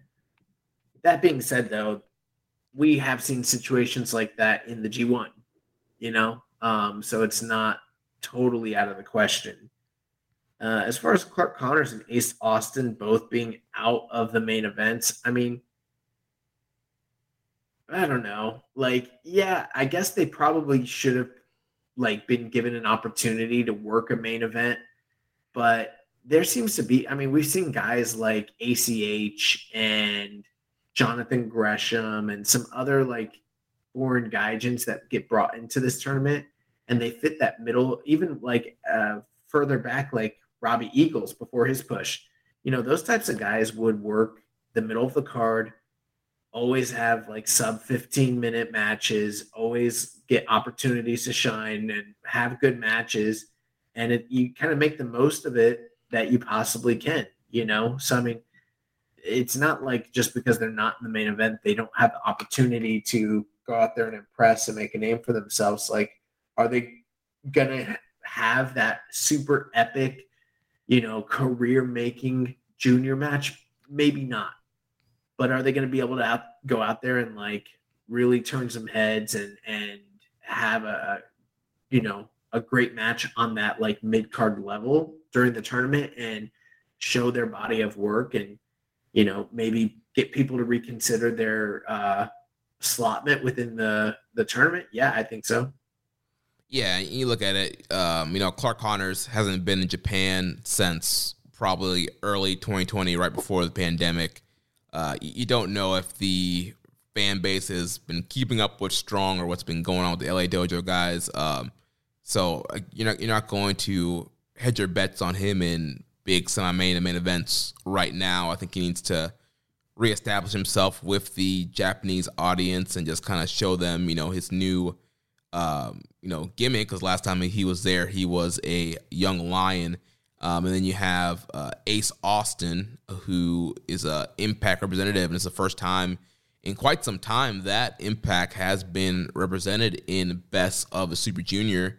And I know that there has been more Impact content on NJPW World in the uh, last year since New Japan and Impact have been working together. Uh, but again, you don't know how many of the Japanese fan base is are, are watching those videos or watching the Ace Austin matches. So again, another kind of unknown commodity. And like you mentioned, I, I think um, sometimes it's good to be in that middle of the card position uh, because if you outshine the main event and semi-main event um, in that mid-card position, then you're you're bringing eyes to you, and if you can steal a show in the mid-card, that that's a really good position that you're setting yourself up for. Yeah, absolutely. now let's talk about the tournament here. So we had uh, night one of the A Block kickoff on your birthday on Sunday, May fifteenth. Uh, we had some multi-mans here to open up the show. We had the Flying Tiger team of Robbie Eagles and Tiger Mask teaming up with Tenzan and Master Wato. They defeated the team of Kosei Fujita, Ryohei Oiwa, Wheeler Yuta, and Yuto Nakashima. Then we had the LIJ team of Bushi and Shingo defeating Dick Togo and El Phantasmo. Then we had El Lindaman, Jado, and Teton defeating Douki, El Desperado, and Taka Michinoku which brought us to the first block match of the evening with the. Um, nothing major about these undercards, but the one thing I wanted to say is it's very interesting to see who of these guys, especially like the newer outsiders, who they're getting like teamed up with during the tournament or during the undercard tags. You know what I mean? It's kind of uh some some like um combinations I wasn't quite expecting, you know? yeah, you know, guy like Wheeler Yuta, people were kind of questioning who he's to team with. He's teaming here with uh, Young Lions. You have Lindaman's teaming with this this random team of Jado and Teton. Um, right. And you got House of Torture kind of coming together back in the fall Bullet Club with Togo teaming with ELP. So a lot, a lot of interesting uh, mix ups here in this uh, opening here of the card. Uh, so first block match with the two aforementioned guys who were uh, complaining about main events, Ace Austin and Clark Connors. So the Impact X Division champion Ace Austin did defeat the Wild Rhino Clark Connors here in the uh, first block match of the evening. Ace Austin getting his two points, beating Clark in nine minutes fifty one seconds. Yeah, um, you know, hypothetically, anybody that beats, and we'll say this again and again during these reviews, but anybody that beats these champions hypothetically has a claim to a potential title shot. So that's always uh, something to look out for. Um, unfortunately, here, um, Clark Connors isn't one of those guys. He was beaten by Ace Austin. I thought that both of them went out there and made the most that they possibly could have in a sub 10 minute opener round match. Um, and I thought that they worked really hard, really fast, really well. For me, this was the match of the night for the whole uh, card. It wasn't necessarily something that I'd say you need to go out of your way and watch. I didn't think anything on this first night was, um, you know, recommend worthy necessarily. Although I did think it was a good show and an easy sort of just breeze through opener. Might not be what I was expecting for first night of Super Juniors, but I thought Ace Austin, Clark Connors both really impressed. And they both got me pretty excited to see what they're able to do with the rest of this uh, roster, guys that we've never seen wrestle before. Yeah, I totally agree with you. I agree this was the, the match of the night. I thought both guys uh, worked really hard, looked really good here. Um, pretty much story of the match, just both guys just really aiming to go for their finishers. Um, Clark going for the trophy kill, power bomb.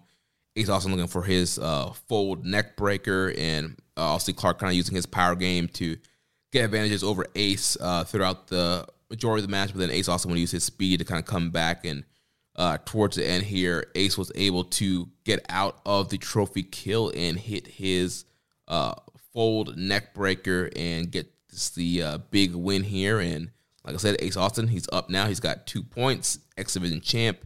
And I mean, Clark Connor was a, was a possible guy that could have beat him, and you could you could have done an X Division match in the U.S. with Connors versus Ace Austin, but Ace Austin got the the win here and um, build up momentum here going on in the tournament.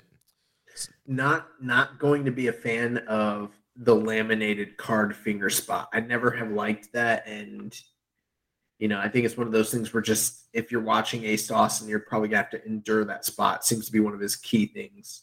Yeah, him and his uh Gambit cosplay. yeah. um, so at least he doesn't. At least he doesn't talk like he's from the Bayou. that would be pretty funny. it actually that might make him a better character. Right. he just went full in on the gambit. Yeah. Uh, the next block match, we had the Sauce Alex Zayne defeat Yoshinobu Kanemaru, 11 minutes and 31 seconds. Yeah, so I mean, you know, Kanemaru, he's a guy that has notoriously um, spoiled people in this tournament and found uh, different game plans and methodologies to you know undo people's uh, you know whatever it is that they intend to do in these tournament matches and he kind of put that at play here and really targeted Alex Zayne's legs and sort of tried to ground him but didn't matter. Alex Zayne is here to fly and fly he did, did his flips he did his dives. Uh, you know, one thing I'm really glad about, not just that we have the two brackets and not just that we have, you know, a full roster with outsiders, but they got rid of the barricades, which is something that's been missing from Super Juniors. So these guys really were able to fly. Um, now, this match wasn't, it told a good story. It wasn't blow away or anything, but I will say this for me, Alex in this match gave the performance of the night and got over the most with the crowd. He even was getting chants from the the audience, which for a guy that has never competed in Japan whatsoever was a little bit surprising. Um, you know, I've definitely had criticisms of, of Alex Zayne from a certain level when it comes to timing, when it comes to fluidity, um, crispness, things like that. Even just some of the fundamentals of wrestling. I think these are all things that he can improve on but there's no denying from a athletic standpoint he is a gifted gifted individual he really can do some incredible aerial type wrestling and that was on full display here. Mark my words by the time this tournament uh, is over alex zayne's going to be the standout guy from a block like the guy that makes a name for himself in this tournament because he's just fucking going for it. And i know other guys are, are wrestling hard but like he is impressing for sure. And those flips are going to get over. Yeah, this was like a match essentially just the you know Alex Zayne highlight reel. Um, he got to do a lot of his cool spots. You know that jumping, you know flipping uh, hurricane run off the top that he does. A lot of his dives. Um, and, you know I thought he did a good job of selling the knee in between, doing a lot of that stuff with all the was working the knee, going for the figure four leg lock, going for a submission here. Um, but kind of fighting through that knee injury and then doing all his uh, cool uh, flipping uh, maneuvers here. Like, you said, I think he's going to get over as well. We've seen guys like Ospreay and Ricochet that come in, do the cool flips, and get over really easy uh, with the uh, Japanese crowd. And uh, Zayne, he got the winner. He hit his uh, the Baja Blast, followed by the Cinnamon Twist, which is a uh, spiral tap maneuver and got the uh, big win over here on Kanemaru. Picks up his uh, first two points of the tournament. Um, we had a question here from MJSPR. Is Alex Zayne just a glowed up Bobby Fish? that's pretty funny. I mean, the only thing that's similar between the two of them is bad facial hair and uh, you know, they're both older wrestlers, but other than that, I think the comparisons are few and far between yeah, the comparisons kind of stopped there with the mustache. uh, so next matchup here, we had the New Japan debut of Francesco Akira. He was accompanied by his uh, United Empire stablemate TJP And Akira, he defeated Sho at 11 minutes and 49 seconds. Um, yeah, this was, you know, um, a match that could have potentially been really outstanding. Um, it wasn't bad.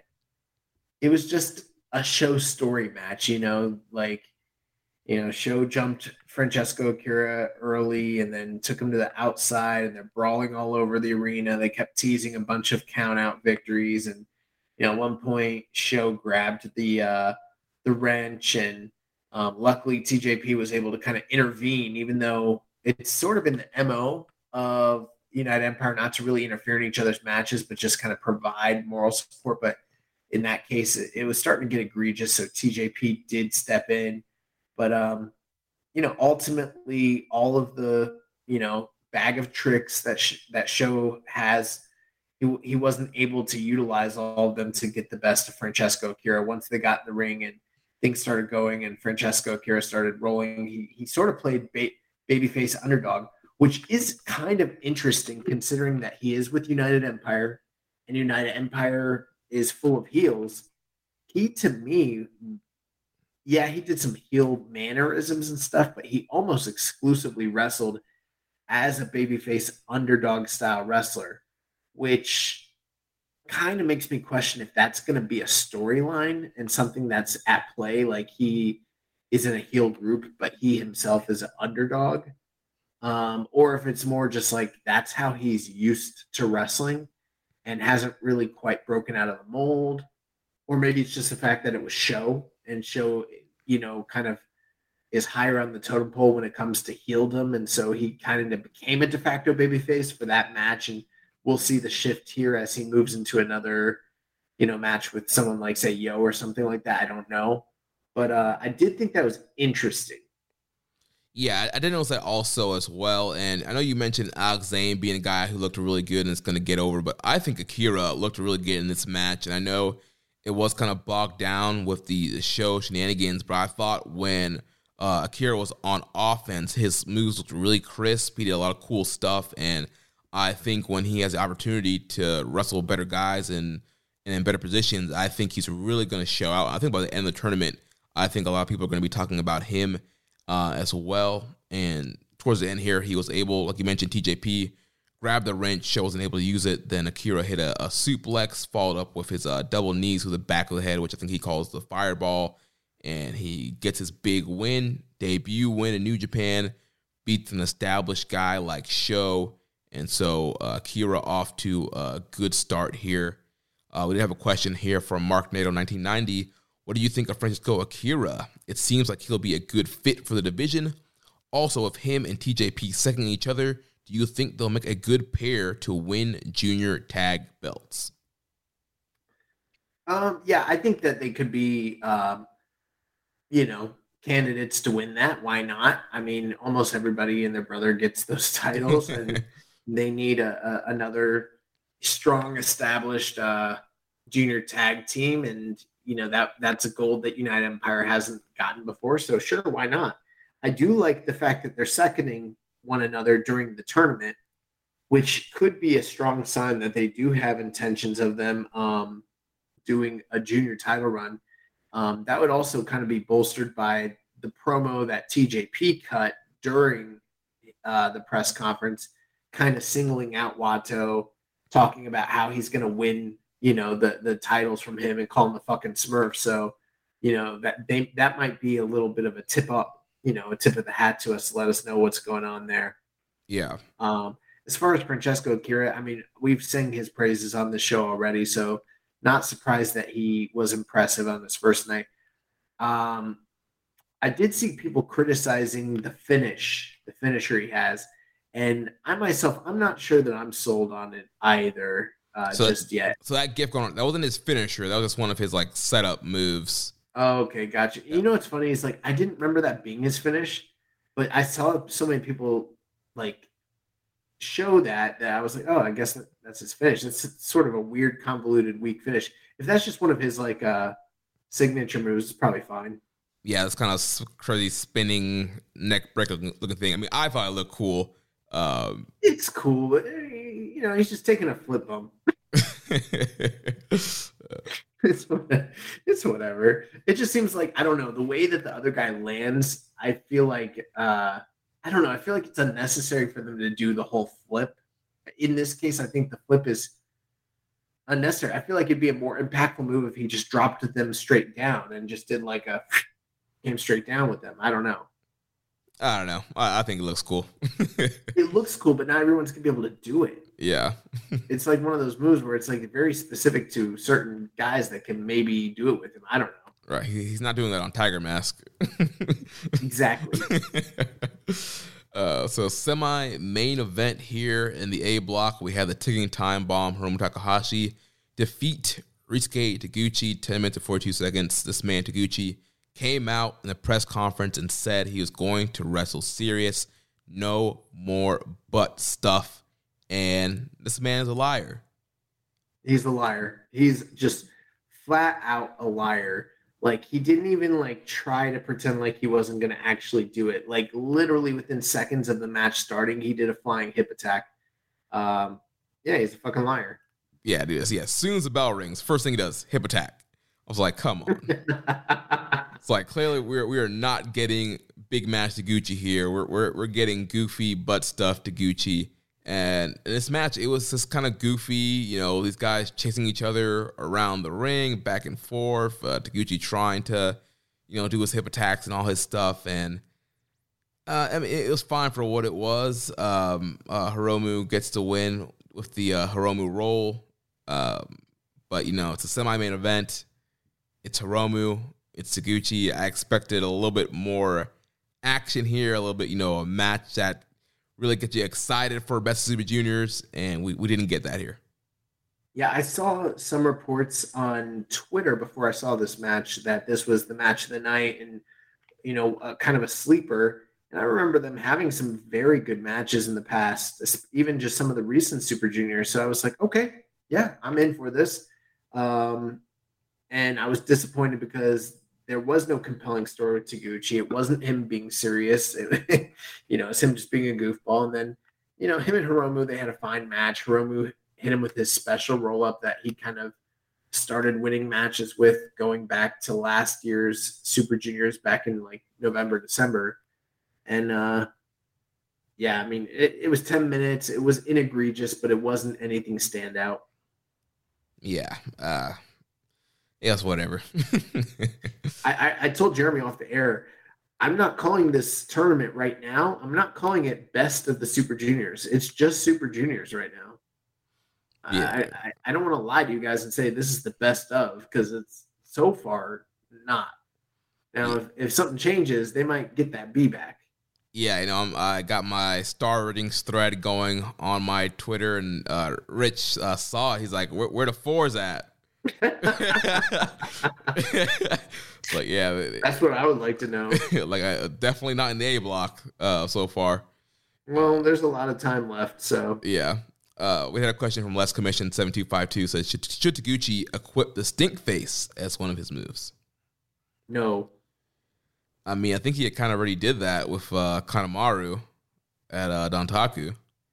He's done variants of that throughout the years but yeah, I, would be good with uh, less butt stuff uh, from Gucci. I'm not into butt stuff, bro. Me either.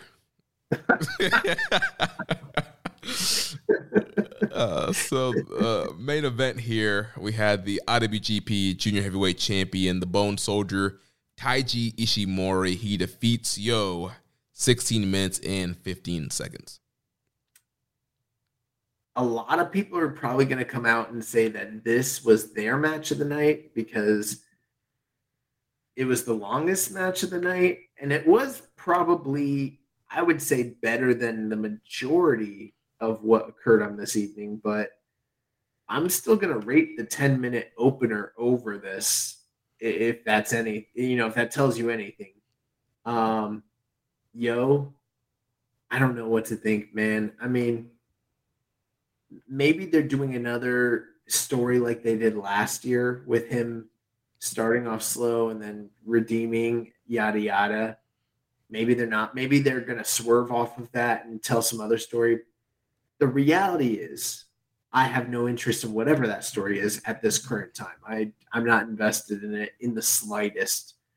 And Ishimori is champion, I I really don't. I love Ishimori. I think he is like an incredible, incredible generational type of talent.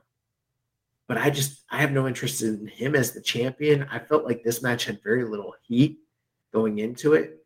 And um yeah, I mean, Yo getting beat again, I don't know. It didn't do much for me, man. Yeah, I mean, I didn't really want to see Yo beat Ishimori after losing to Hiromu, but at the same time, I, I felt like, well, maybe Yo needs to win. Um, yeah, I just have no no excitement, no really. I'm just kind of indifferent to Yo. Like I don't really care when he's on the screen, and I don't really want to say. Like I said, I don't want to see this kind of comeback story and you know, the game this big main event here, and you know, I, I thought it was good for what it was. Um, Ishimori does a great job of working over the arm and doing a lot of you know La and setting up stuff for the bone lock, which he used to to tap out Yo here. But when it comes to Super Juniors and we get to the main event of the card, I'm expecting a really great matchup, and we didn't get that here. Uh, it was a good matchup. It was not great, and I think for Super Juniors we need to start seeing more.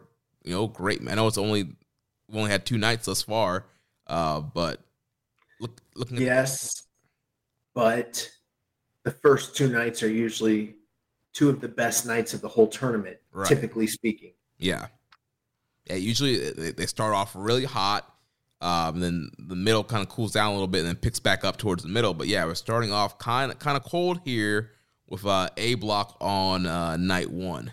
Some people might call it mid. Yeah. Starting off mid. It, it did, yeah, it did start off kind of mid. I mean, again, I'll see if we, we had some crowds that could cheer, that would that would help things a little bit. But uh, I, and I think Kevin Kelly almost kind of pointed it out on night two commentary where he was like, a lot of these guys wrestled. Uh, in fact, I forget how exactly how he said it, but he said something like these guys wrestled very safely. Like nobody on night one really kind of went for the fences and kind of gave their all. Like they are all kind of right. cautious in how they were wrestling each other, and that's what it kind of felt like. Even though I feel like Kevin's kind of covering up kayfabe, like these guys they, they don't know each other, they're trying to really you know study each other and be very methodical. Where in essence, it did feel like you know these guys didn't want to go all out on this first night. Yeah, makes sense from a kayfabe perspective. I get it. Yeah. Uh, we had a question here. MJ does PR. Whose existence is sadder, pre junior tag champ Wato or modern day Yo? Yo, because Wato was never great. Yo was great, and he no longer is. Yeah, I mean, for pre-tag Wato, there was there was always room for improvement, and he was starting off at the very bottom. That There was hope for him to come up. Modern day, yo, it, it, it's sad. This man was could have potentially been a star. He's a part of a star tag team. Uh, you know, he's one Bro, of the. You're supposed to be one of the greatest all-time junior tag team wrestlers that has ever lived. What the fuck happened to you, bro? yeah, this was a, a young prospect, you know, dojo student, uh, supposed to be this breakout star when the te- the tag team broke up, and I could I could imagine like in one of those like you know corny like drama movies where like he's like this washed up wrestler, and someone's like like a little kid will be like, "Aren't you Yo of Roppongi 3K?" and he'll look at him, he'll be like, "I used to be kid. I used to be." And then just like walk away. be like Roppongi 3K. I haven't heard that name in quite a while. uh, that, that's a name I haven't heard in years.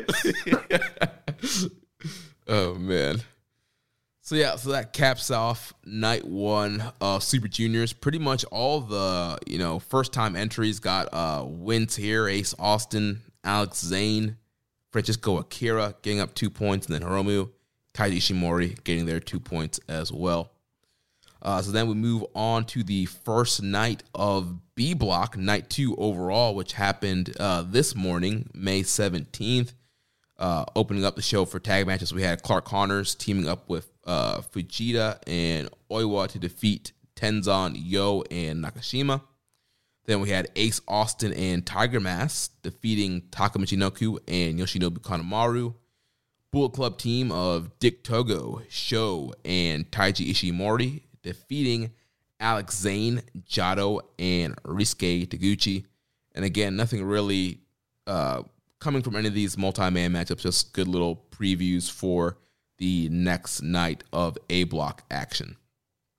So then we yep. had. Oh, go ahead. No, you go ahead and take it. Uh, so first uh, B block match we had uh, Douki, our man Douki defeating El Lindaman and getting two points on the board from the get go.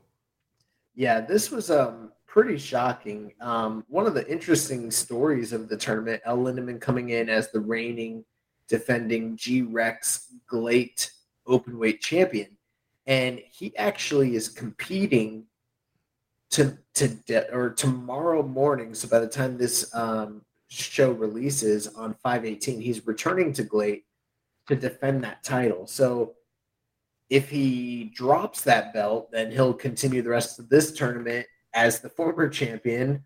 Or if he's successful in that defense, then he'll continue throughout the tournament as the reigning champion. But um, one has to wonder, you know, taking a loss to a guy like Douki leading into a title defense isn't necessarily a good sign. Um, you know, this was uh, I this was Element's first singles match in New Japan, and you know he's a guy that um, you know a lot of people have been curious about what the booking of him in the tournament would be like. Now it's only the first day, it's the first match, and I would say that this was probably the first really big surprise upset in the tournament. And the tournament's always more fun and more interesting when you're when you have those here. Um, you know, there are no gimmies in this tournament, as Kevin Kelly said. There are no young lions to to drop almost you know every single match throughout the tournament this time. So even a guy like Douki is probably bound to pick up a few wins, and this was one of them. And kind of um, reminiscent to the run he had in the tournament last year at the end of the year, where he defeated Bushi on the first night to kind of kick off the tournament hot. So maybe we're seeing Douki go on a little bit of a run the first couple nights here in the tournament, which is very fun, very exciting. And um, I think that this was probably for me the second best match of the, the second night. I liked this match quite a bit. I thought these guys gelled really well, worked really hard went out there, set a really good pace, and told a great story and, and had a lot of awesome counters, reversals, hard hitting spots. Like these guys rock. So yeah, this was a great way to kick off the night. Um, you know, for Lindaman, I think the booking is going to be very interesting because losing to uh, Douki on, on, night one, maybe he's not going to get as many points as people thought, or be. You know, people were mentioning, you know, politics. Is he going to be booked higher, or he's going to beat New Japan guys, and straight out look, losing to Douki, who's you know on, on the lower end of the totem pole in New Japan right now, uh, might not be good for his future in, in this tournament. Uh, I think it's I think that's a red herring. I think it's just one of those upsets in the early part of a tournament, and um, I think it'll definitely be in play when we get to the tail end of the tournament. This might even be that thing that like when he's close in points to other guys, that Douki loss is still going to be haunting him. yeah. But uh, I don't think it means that like that he's necessarily not an important player in this block. Yeah. Uh, but yeah, good back and forth action here. Douki hitting his suplex de la Luna to uh, get the big win here over the G Rex champ and get uh, two points on the board. Yeah. So then, uh, following that, we had El Phantasmo defeating Bushi at 10 minutes and 43 seconds. Yeah, this match was um well, funny thing, uh Phantasmo came out in X Pac uh inspired uh you know tights, so that was cool. But um this was one that I guess it shouldn't surprise me, but I didn't think that this was much of anything. I thought it was a very by the numbers style match. And when the finish came, it just kind of came like out of nowhere for me. I didn't feel like there was much heat to this match, much excitement. Um, competently wrestled. And and then you know, Phantasmo hit him with the sudden death, hit him with the CR2, and got him out of there. Yeah, I'll say this was your gentleman's three. I mean, Phantasmo was very uh, entertaining in this matchup. He usually is, really getting in the crowd, you know, laughing and popping for him. And he did all these big, crazy, you know, lucha rope walk spots just to do the the back rake and you know just being his you know ELP self and uh, just being a total douche like he normally is. But uh, it's very entertaining, very enjoyable, and like you mentioned, at the end hits the uh, sudden death off the. Um, what's Bushi's finisher, the, the MX, and puts him away to CR2. During the press conference, he did say that he was going to win the tournament, and after he wins the tournament, enter into the G1 as the champion. Now, uh, I don't know how high the chances are of that actually occurring, but you know, if something like that did happen, that would be a huge shakeup and like a huge storyline. And I'm hoping that in this tournament they I'm not saying do that specifically, but do something that is newsworthy and you know generates buzz out of this tournament. But uh, post match, as he was walking back, Phantasmo was like, "I got big plans." He's like bigger than Kenny. He's like bigger than Jay. He's like bigger, bigger than running the Bullet Club, bigger than Devitt. He's like, just wait and see. So I'm like, you know, people don't want to hear it, you know, but like I think ELP's like got superstar written all over him, like on a much higher level than just you know funny comedy, snarky, you know heel antagonist. I think that he's got a lot more to offer than just what we've seen so far. So you're, finally seeing the light on on ELP. I've always thought that ELP like had star potential. It's never been the character that was an issue for me. It's always been some of the like rudimentary, like basic. I still kind of don't like a lot of his match layouts. I, I'll be honest about that. But athletically, he's incredible. But um, what's won me over, it's not really his improved wrestling; it's the character work, you know. Mm-hmm. But uh, I, I I do think that I think the same kind of fan base that didn't like wacky cleaner is the same fan base that probably doesn't like ELP and is not seeing like the money signs that are all over this guy, and they're there.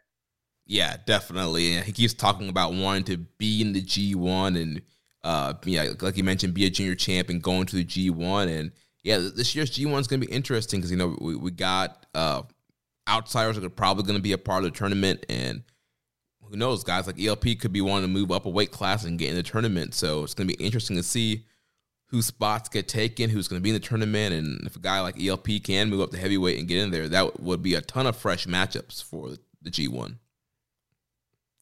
So uh, moving on, we had the sniper of the skies and confirmed keeping a strong style listener, Robbie Eagles, defeating Wheeler Yuta 11 minutes and 30 seconds.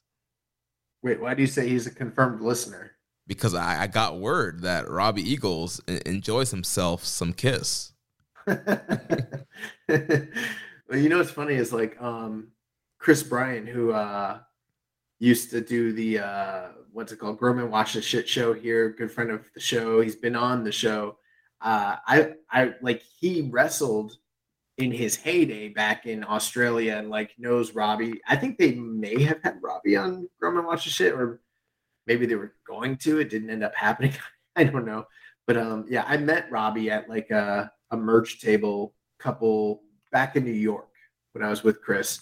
But um, nice guy, real nice guy. So yeah, uh, um, friend of the show, uh, Sir Sam, who's uh, in Australia, got to do uh, an interview with uh, Eagles a while back at an indie show, and did, did uh, mention keeping the strong style and said that he he listens and enjoys the show. So. Mm. Well, don't listen to the early episodes when I was hating on you. I was like, this guy hasn't done anything. You know, what's going on? He's got this reputation. and then and then he comes in and becomes like one of the like literally like best proven like workers of the Gear division. Yeah. You know. So um how are you feeling about Robbie Eagle's new gear? I think I like it better than yeah. Yeah, I'm digging it. Uh, it looks like a star to me. Um, yeah, change up on the gear here, and I thought this was a really, really good matchup here between him and Yuta. Uh, kind of a surprise here. I thought I thought Yuta was going to start off strong and just reel off wins, but Eagles getting kind of a, a big upset win here, getting a, a quick uh, roll up towards the end here for the great exchange and uh, pinning the Ring of Honor Pure Champion. Yeah, I really enjoyed this match. Uh, uh, like we've said, I don't think they went out there and had a blowaway, like banger sort of encounter, but it really was uh, something that set the like sort of the tone for what I'm guessing Wheeler Yuta's uh, Super Juniors is going to look like, and I feel like they're only starting to ramp up from here. But uh, they were really, really crisp, really just fluid. Uh, a lot of the counter wrestling, and we, we already kind of knew that existed with Wheeler Yuta, but like, uh, and obviously Robbie Eagles one of the best, but they went out there and just like put together some incredible like chain grappling sequences, submission counters. The one I don't even know what to call it. There was the one submission that uh that Wheeler Yuta put Robbie Eagles in towards the tail end of the match, which led to Robbie beating him. But prior to that, like it it was like a standing when he was in like a, the tombstone position. Yeah, it was a tombstone position, and then he he locked the legs into like a, a grapevine and was you know, um, I don't know what to call that move, but it was awesome. yeah, yeah, that was awesome, and yeah, I really enjoyed this match. And to me, it kind of felt like they purposely like left a little bit on the table and held back and didn't go all out here. So who knows? Maybe with Eagles pinning Yuta, we can get a pure title match at Forbidden Door between Robbie Eagles and Yuta or sometime on AEW uh, programming. But I felt like if these guys had five more minutes and kept going at the pace they were going, like we could have gotten something really, really great. Well, the other thing too, you know, everyone's talking about the outsiders coming in and maybe they forget, but it's been a while since Robbie's been in this company. I mean, his last appearance to my recollection was best super juniors last year uh, at the tail end of that year. So I mean, what we're looking at like six, seven months. He hasn't even been in the company. He's kind of just been working uh, Australian Indies and and that sort of thing. So um, this was sort of his opportunity to make a splash in the revitalized junior division. And from a kayfabe perspective, yes, Will Yuta is the ROH Pure Champion. Yes, he's an AEW star. Yada yada. Robbie Eagles is a former champion, you know, of the company. Right. So from the kayfabe perspective, it makes all the sense in the world to me. I mean, um, not saying Wheeler Yuta couldn't have beaten him, but if you gave me the list of guys in this block that have a high likelihood of beating Wheeler Yuta. Robbie Eagles is at the top of that list for sure in this block. And um, besides that, we still don't know how they're going to book Wheeler Yuta. You know, we speculated early on that he might get a very, very strong push and very, very strong points total, but that doesn't necessarily mean it's a guarantee. I mean, who really knows? Right. I think that's the interesting thing about the tournament this year is with all these outsiders and not knowing exactly how they're going to get booked and who's going to beat who. It makes the, the tournament really excited because I was again thinking, oh, you know, with this whole you know Blackpool Combat Club push, he's probably going to get that that Moxley rub and run it run it up and go six straight, kind of like Mox did in the G1. But big surprise upset here uh, with him going down the first night, and so I think that, that kind of adds some more juice to Yuta's matches in the future. See, all right, who's he actually going to beat? Who's he going to lose to? And starts things off on a good foot for uh, Robbie Eagles. So looking forward to seeing more of those guys uh, in the tournament. So then in the semi-main event, we had the Public Enemy TJP accompanied with Francesco Akira. He defeated Master Wato 12 minutes and 21 seconds. Um, yeah, so I mean, um, this was one where I thought it was fine. You know, I, nothing really stood out to me too much in this match, to be quite frank. Um, I loved TJP's uh, promo during the press conference leading up to this match. And I mean, everyone kept coming out there and thanking different people. And TJP was like, he was the most heelish of anybody during either press conference. He was like, I will give thanks to nobody because I don't need to give thanks to anybody. and he talked about how like there's no one on you know, in the group that was on his level who'd wrestled as long as him or done the things he'd done. And he was like, I mean, I beat a guy named Kota Ibushi. And you can say that? like, didn't think so. He's like, I'm a former X Division and Cruiserweight champion. Anyone else here that can say that? Didn't think so. Talked about how he was going to start stealing everybody's masks, uh, you know, on the stage, like he stole Mascara Doradas. So I thought he he was really great, and I'm I'm actually digging TJP's uh, character work, and then the aforementioned interaction with him and Wato, calling him a Smurf, talk, talk, talking about how they're going to take his uh, titles, and that seemed to be the mission here. And you know, TJP beat Wato, got him to tap out. I didn't see that part coming necessarily, but uh, yeah, I mean, I didn't think the match was standout by any means, but they're clearly building, in my opinion, something I think between the United Empire guys and and six or nine.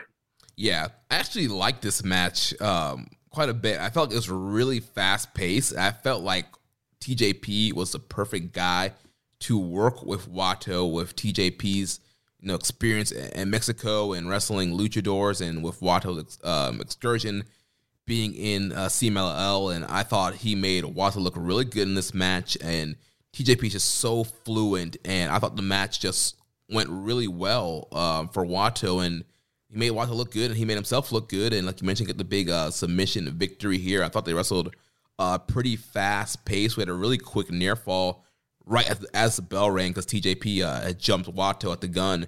Uh, but yeah, it, to me, I thought it was a, a, really fun matchup here. And again, I'm also digging, you know, TJP's heel character, and I think you know people. Obviously, he he says a lot of dumb stuff on Twitter, and people kind of take his you know the, the real life stuff and will say he's a, a bad wrestler. But if you kind of forget everything that happens in real life, just focus on what's happening in the ring. Like this guy is a, a great wrestler. He's so smooth, and I'm really looking forward to see what else he's going to do in this tournament. Um, I will say because I, I thought to myself, I'm not crazy here, right? I went and looked at the uh, Cagematch rating, and I would say that the Cagematch ratings tend to agree more with me than they do with you. But that doesn't mean you're wrong. It might literally just be one of those things where TJP's got haters, Wato's got haters, and then you got people like me who maybe I just I thought for a second I was like maybe I just tuned out during this match. I don't know, but um, yeah, it, it's not getting a lot of love online. well, uh, let's go to a match that is getting a lot of love online. The main event here for the B block, the former champ El Desperado, he defeats Titán 13 minutes and 45 seconds. Yes, um, you know they pointed out during the uh, build up to this match that Titán they now they really haven't emphasized the fact that he is a champion in Mexico because again it's not really like those titles mean a whole lot over there anyways. But the one thing that they did mention is that like Titán has been in this tournament quite a few times but this time he's in it as a top guy from CMLL and in the past he's sort of been like a a mid card sort of act, and now he's up there with guys like Mystico and you know, I don't know who else is. Uh, Vol- Volador Jr. Volador Jr. and Mystico. He's up there with those guys. Neb- Niebla Roja. yeah, um, and they really had an awesome match, him and Desperado, and uh, some of the things that you mentioned, how um, you know TJP can uh, kind of mesh well with people that have been on the you know, uh, excursions to Mexico. Obviously, Desperado's been on excursion to Mexico and has worked that lucha style. And I felt like him and Titán, they just meshed really well. The the pace of the early parts and the tail end of this match was very, very fast paced, uh, very high energy, lots of dives, lots of flips. Um, easily at this point, now we're only two nights in, but easily at this point, the match of the tournament so far uh, the match of the night as well. And I I dug this. I just thought it was really fun, really awesome. The kind of thing that we need a lot more of in this year's Super Juniors. Um, I went four on it, so I thought it was just really great. Yeah, I also went uh, four stars on it. Great main event here. Uh, you had the mixing of you know strike exchanges. You had all the crazy lucha spots from Titán, Big Asai moonsault to the outside. Um, great counters. Um, Desperado working over the, the knee to set up the, the pinche loco.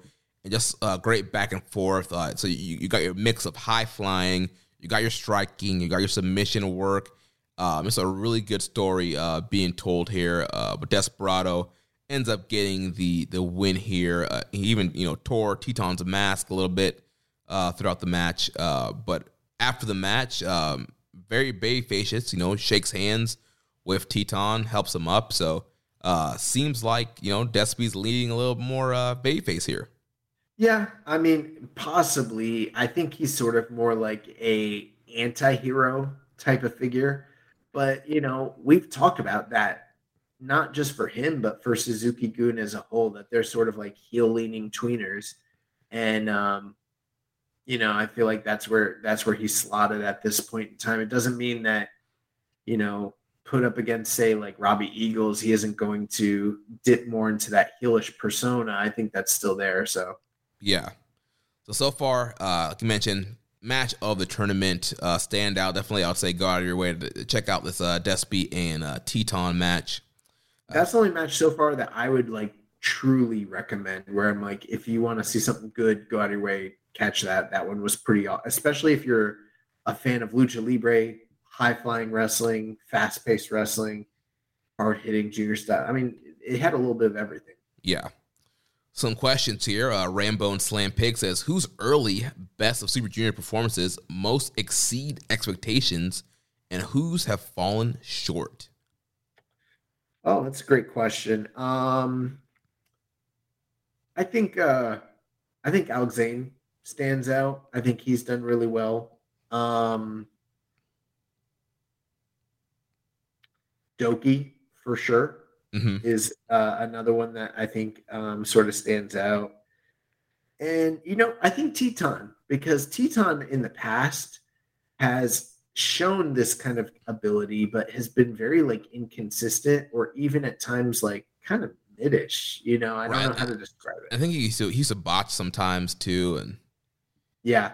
So for me, just as far as like guys that have impressed so far, those would be my three. Um, as far as people that haven't really like impressed so far, I don't know. That's a tougher one because I feel um probably Yo. I mean that that's who I was thinking about. Yo's like the only person uh, because I feel like most people are sort of meeting the expectations that are in front of them, and Yo's the one guy who hasn't. Yeah, Yo's definitely. uh I know it's only been one night, but Yo's definitely been slacking. So, you know, also there's just still a lot more tournament to wrestle, and hopefully he uh picks some things up here. Um, I'd probably also say Bushi. I don't. I don't, I don't know. I feel like he, Bushi is meeting expectations so far. Eh, I mean, if those are super low expectations, then yeah. And, I mean, uh, dude, Bushi did exactly what we said last week in the preview. He's gonna come yeah. out for a really cool mask, cool suit. He's gonna go out there, do his Rooney. He's gonna try MX and he's gonna lose. He's he's capable of more. So you know you can't just rest in your laurels of being the mid guy. Uh, I didn't think Wato's match was any. I, I just didn't think Wato in that match was anything to that was that impressive. So I don't know. But but the biggest name would be Yo. Yeah. Rambo also asked if you had to pick a junior to build a division around, not named Hiromu or El Desperado, who would you pick at this point? I once thought Sho, but I don't know anymore. Um, I don't know. I feel like you could. I I know this sounds crazy, and I know like maybe this sounds like a Homer type answer, but I don't think it is. I think you could go with Douki. Hmm. Yeah, I mean, I think they've done a great job of kind of slowly ascending him and building him and earning the respect. And I think that's a cool kind of story you can do to, to eventually get him to the title.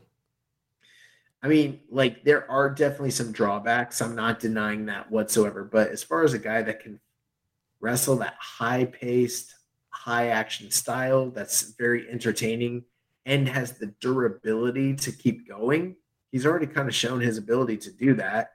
Um, so the matches would be great. And he seemed like we've seen him wrestle as an underdog and be and get sympathy and get the crowd behind him, which is not something that's easy to do. Um, so I mean, I don't know. I, like, I feel like that question is more targeted towards like a domestic type star in this question. That's the way I'm interpreting it. You know, who is the new Japan guy, like the Japanese domestic star type type of guy we can build around? And right now, unless you're talking about like a, a young lion, I don't really see it in this group except for him, and then obviously the name he mentioned, Sho. Yeah, I guess when I initially was thinking about this, I wasn't just um, thinking just domestic. So for me, I would say Robbie Eagles. Um, you know, in the past, you know, this, this, division has been built around foreigners like Will Ospreay and Ricochet and Prince Devitt. Um, and Robbie Eagles is a guy who just has great matches all time. I mean, he's he's had one run so far as champ, but um, it, it was a short run, and I definitely think you can do a longer run with him. You can build a division around him and just have him have great matches with all these guys coming in, guys that are domestically. Uh, I think he can kind of be a, a, guy that can really spark some excitement for the division. Yeah, uh, that's definitely, you know, I, I, think you bring up some great points there too. Uh, Mark Nato 1990 asks, which block do you think has a better lineup of matches and competitors? I think New Japan has done a good job of spreading the stars across both blocks. I would agree. I think that uh, I don't think that one block is very much overpowered over the other, but I I'm pretty sure the B block's the better block.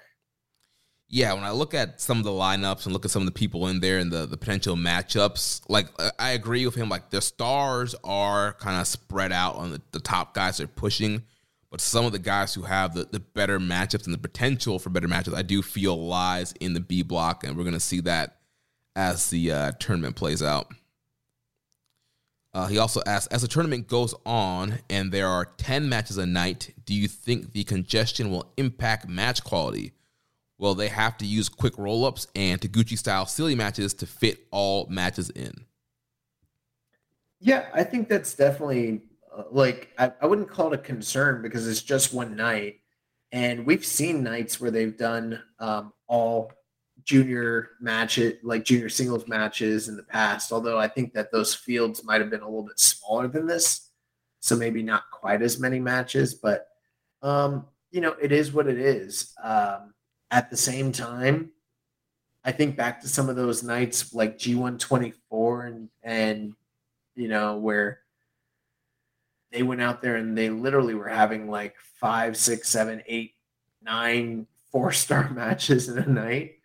And if given enough time and opportunity that you know who who's to say they couldn't do that as well? So yeah i mean i, I think it's going to be a lot of fun. And it seems like the first i think the first few nights are going to be single block and then going forward they're going to be combined nights and so i think it's just going to be a lot of fun um, to get straight up singles matches and um, just all tournament matches and these guys going for it and so i think they're going to be really fun shows they're probably going to fight for some maybe uh, show of the year candidates. And again, you're, you're probably arguing at some short matches. We've seen like um, guys like Kushida be upset in minutes in tournaments. We've seen um, stuff like that in the past. Like he mentioned, like the Gucci pulling roll up and stuff like that. So some matches will probably be quick if you're having a, a 10 match card. But I think when you get down to the last stretch of like four or five matches, they're all probably going to be very, very good matches.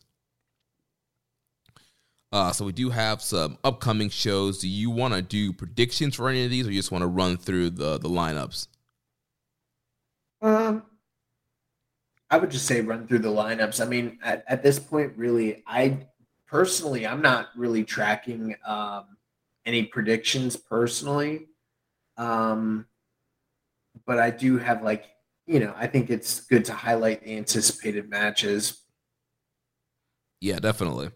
But uh, any predictions you have, by all means. I, I didn't even do a bracket this year. Yeah, I, I did uh, fill one of the uh, ones that were floating out on the Reddit out just to, to see what potential points could look like. But again, not not fully certain on on those just yet. But I'll get some thoughts here. So um, as you guys are listening to this show, uh, there's night three will be happening, uh, the second night of the A block on May 18th. So we got a um, the tag matches: Tiger Mask and Nakashima versus Fujita and Oiwa, Tenzan, Jado, and Wato versus Dick Togo, ELP, and Gedo. Robbie Eagles, Titán, and Wheeler Yuta against Douki, Desperado, and Taka. Then the tournament matches will have Yo versus Clark Connors, Kanemaru versus Ace Austin, Sho versus Alex Zayne, Taguchi versus Taiji Ishimori, and the main event will be Hiromu Takahashi versus Francesco Akira. Yeah, for me, the only the only match on this night that really screams like gotta see stand out is that main event between Hiromu and uh, Francesco Akira. Yeah, I think that's going to be a great main event. Um, I think Akira is going to get to really show more of what he can do um, in, on this kind of playing field, and I think Hiromu's a perfect guy for him to match up against. So that should be a really fun matchup there. Then uh, moving on to night four on May 19th, we'll have Tenzan and Yo versus Taka and Kanemaru. Zayne, Connors, Jado, and Taguchi versus Togo, ELP, Gedo, and Sho. Ace Austin and Tiger Mask versus Hiromu and Shingo. Then the block matches will have Douki versus Wheeler Yuta, Titán versus El Lindaman, Bushi versus Robbie Eagles, ELP versus Master Wato, and TJP versus El Desperado in the main event. Yeah, and see, this is kind of what I was referring to, where I said B block just for me just feels a little bit fresher, a little bit stronger. Uh, on this night, there's three matches that have my attention. So Douki and Wheeler Yuta stands out. Titán versus El Lindaman really stands out, and then that main event, uh, pretty much almost for whatever reason, almost anything El uh, Desperado does on in this tournament is gonna be stand out for me, especially with him being in the main event. And him and TJP, I don't believe we've seen them wrestle in singles before. Yeah, so, so yeah, first time uh, matchup here. That that should be a lot of fun. Both those guys have important matches on the last night of B block action. So both of these guys are, are going to be in contention potentially. So this is a very important match uh, as far as you know tiebreakers comes uh, down the line. But yeah, should be a, a pretty fun night here. So moving on to uh, night five, May 21st, A block action. So we'll have uh, Lindaman, Jado, and Titán against Togo, ELP, and Gedo. Tenzan, Wato, and Tenzan, uh, Tenzan and Wato versus uh, Bushi and Shingo. Eagles, Tiger Mask, and Yuta versus Douki, Desperado, and Taka. Sho versus Clark Connors as the first A block match.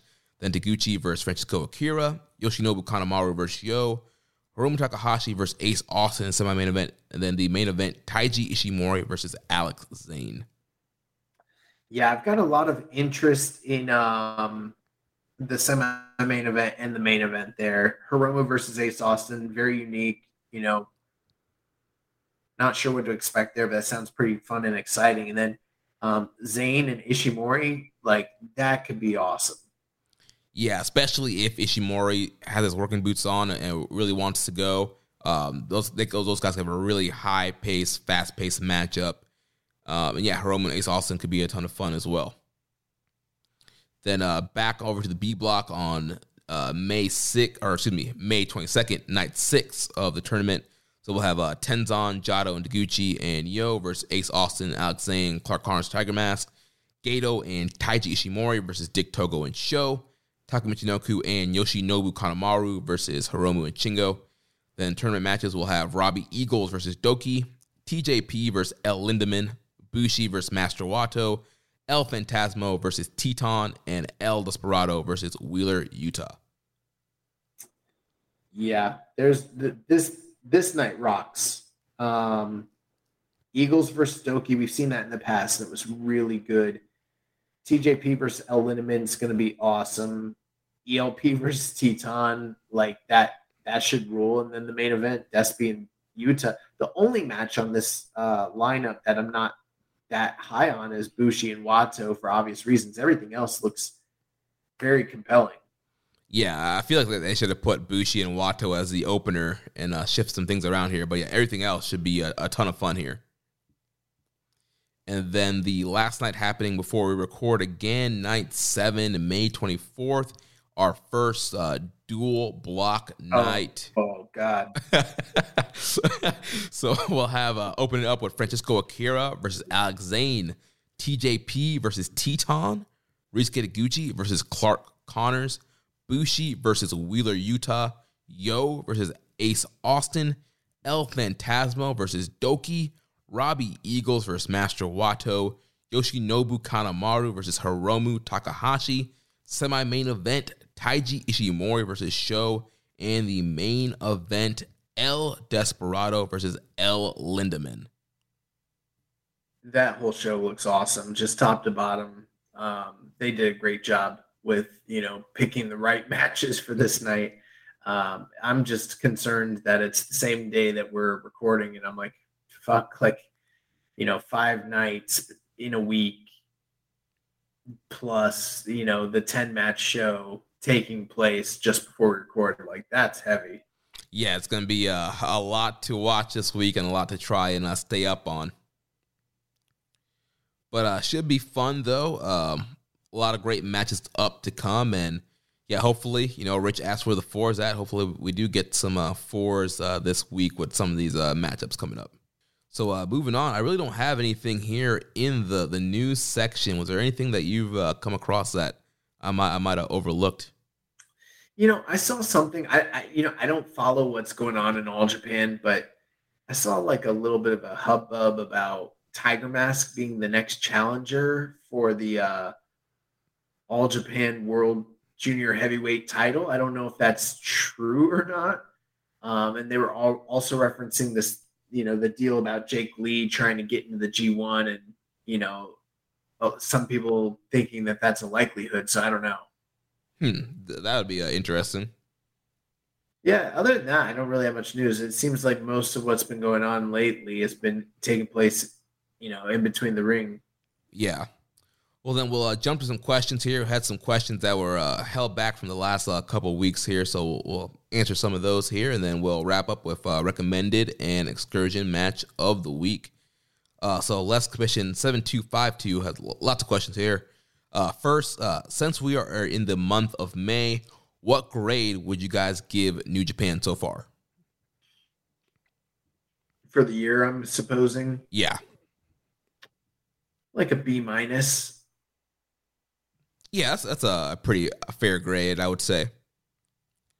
Um, I think also the, the things that are probably are stopping it from being an A. Um, you know, in Japan, crowds and still not being able to cheer is a big thing, and not being able to fully pack out the houses. And then on the New Japan America side, the the pay per views, the quality of pay per views that they've had as far as the streaming and just the amount of pay per views and stuff like that, but uh, overall, I mean, there's been some great matches. There's been some great bookings, some great angles. It's I think it's been a, a pretty good like rebound year so far. I would agree. Uh, they also asked with everyone hoping to have a G1 with AEW and New Japan in it, should Impact be considered in the tournament? If it is or not going to be 22 wrestlers, should at least two Impact wrestlers be in each block? The likes of Karl Anderson and Moose would be great additions to the tournament and will absolutely deliver great banger matches. I'm not opposed to um, including those names that you mentioned specifically, but I do struggle beyond that to. I guess Josh Alexander's the one other guy off the top of my head from Impact.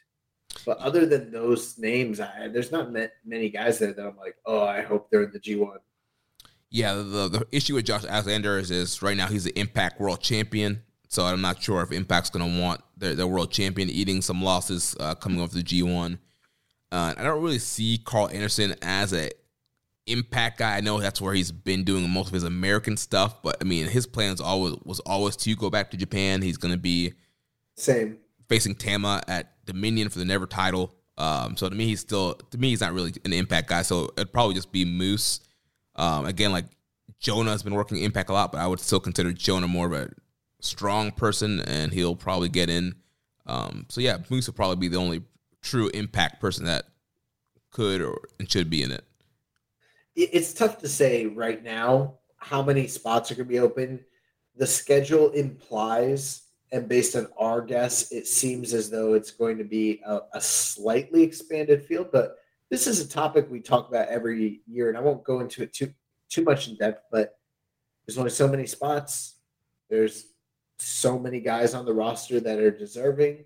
And when you start talking about bringing in outsiders, that means inevitably someone that is deserving of a new of a G1 spot is going to get left in the dirt. So it, there's always a, a, a give and a take when it comes to this thing. And the idea of having not just AEW guys, but also hypothetically Impact, I don't know, seems a little outlandish, honestly, to me.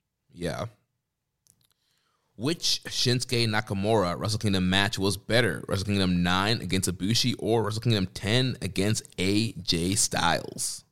Wrestle Kingdom 9 against Ibushi, no no question. Yeah, that Ibushi match was it's absolutely incredible. I mean, I love the AJ match, but if you have to compare Same. them, yeah, I would go Ibushi. Uh, next question: Do you think that New Japan would have continued the booking that they had gone during the pandemic if the pandemic never had hit New Japan in 2020.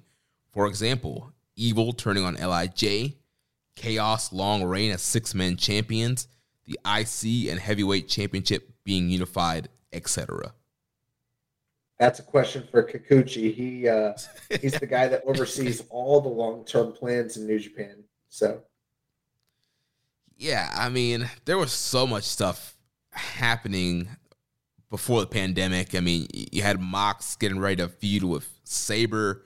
You had Naito beating Kenta in, in, that big matchup. I mean, they were setting up so much stuff. I mean, there was rumors of Evil getting a push and always turn like getting a push, not necessarily turning, but uh, I don't know if it was something where yeah, during those months off, Gedo kind of reworked the notebook or Kikuchi or whoever reworked the plans, but it, it's really hard to say whether any of this stuff would have happened if there was no pandemic.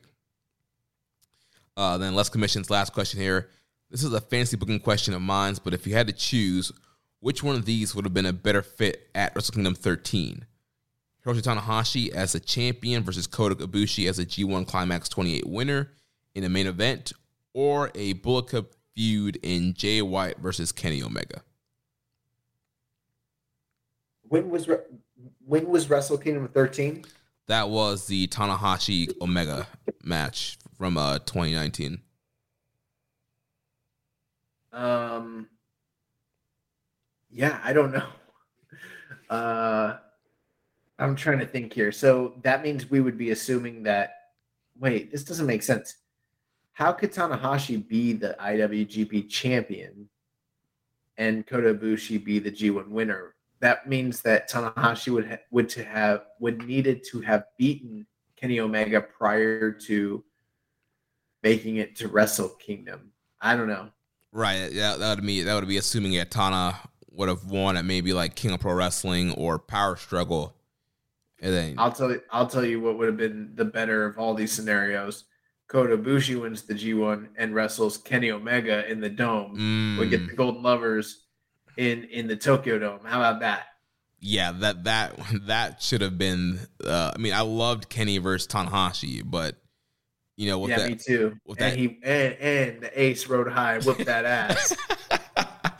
uh, you know, we we watched that G one match at your birthday party during that uh that big kind of super car we put together.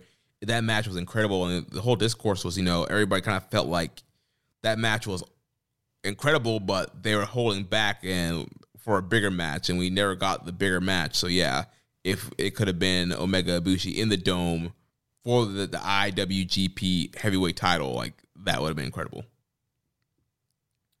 Uh, Reddit user Boots and Burn says, Glate Scott, what do you think of the real Forbidden Door of Shima and Shingo teaming up again?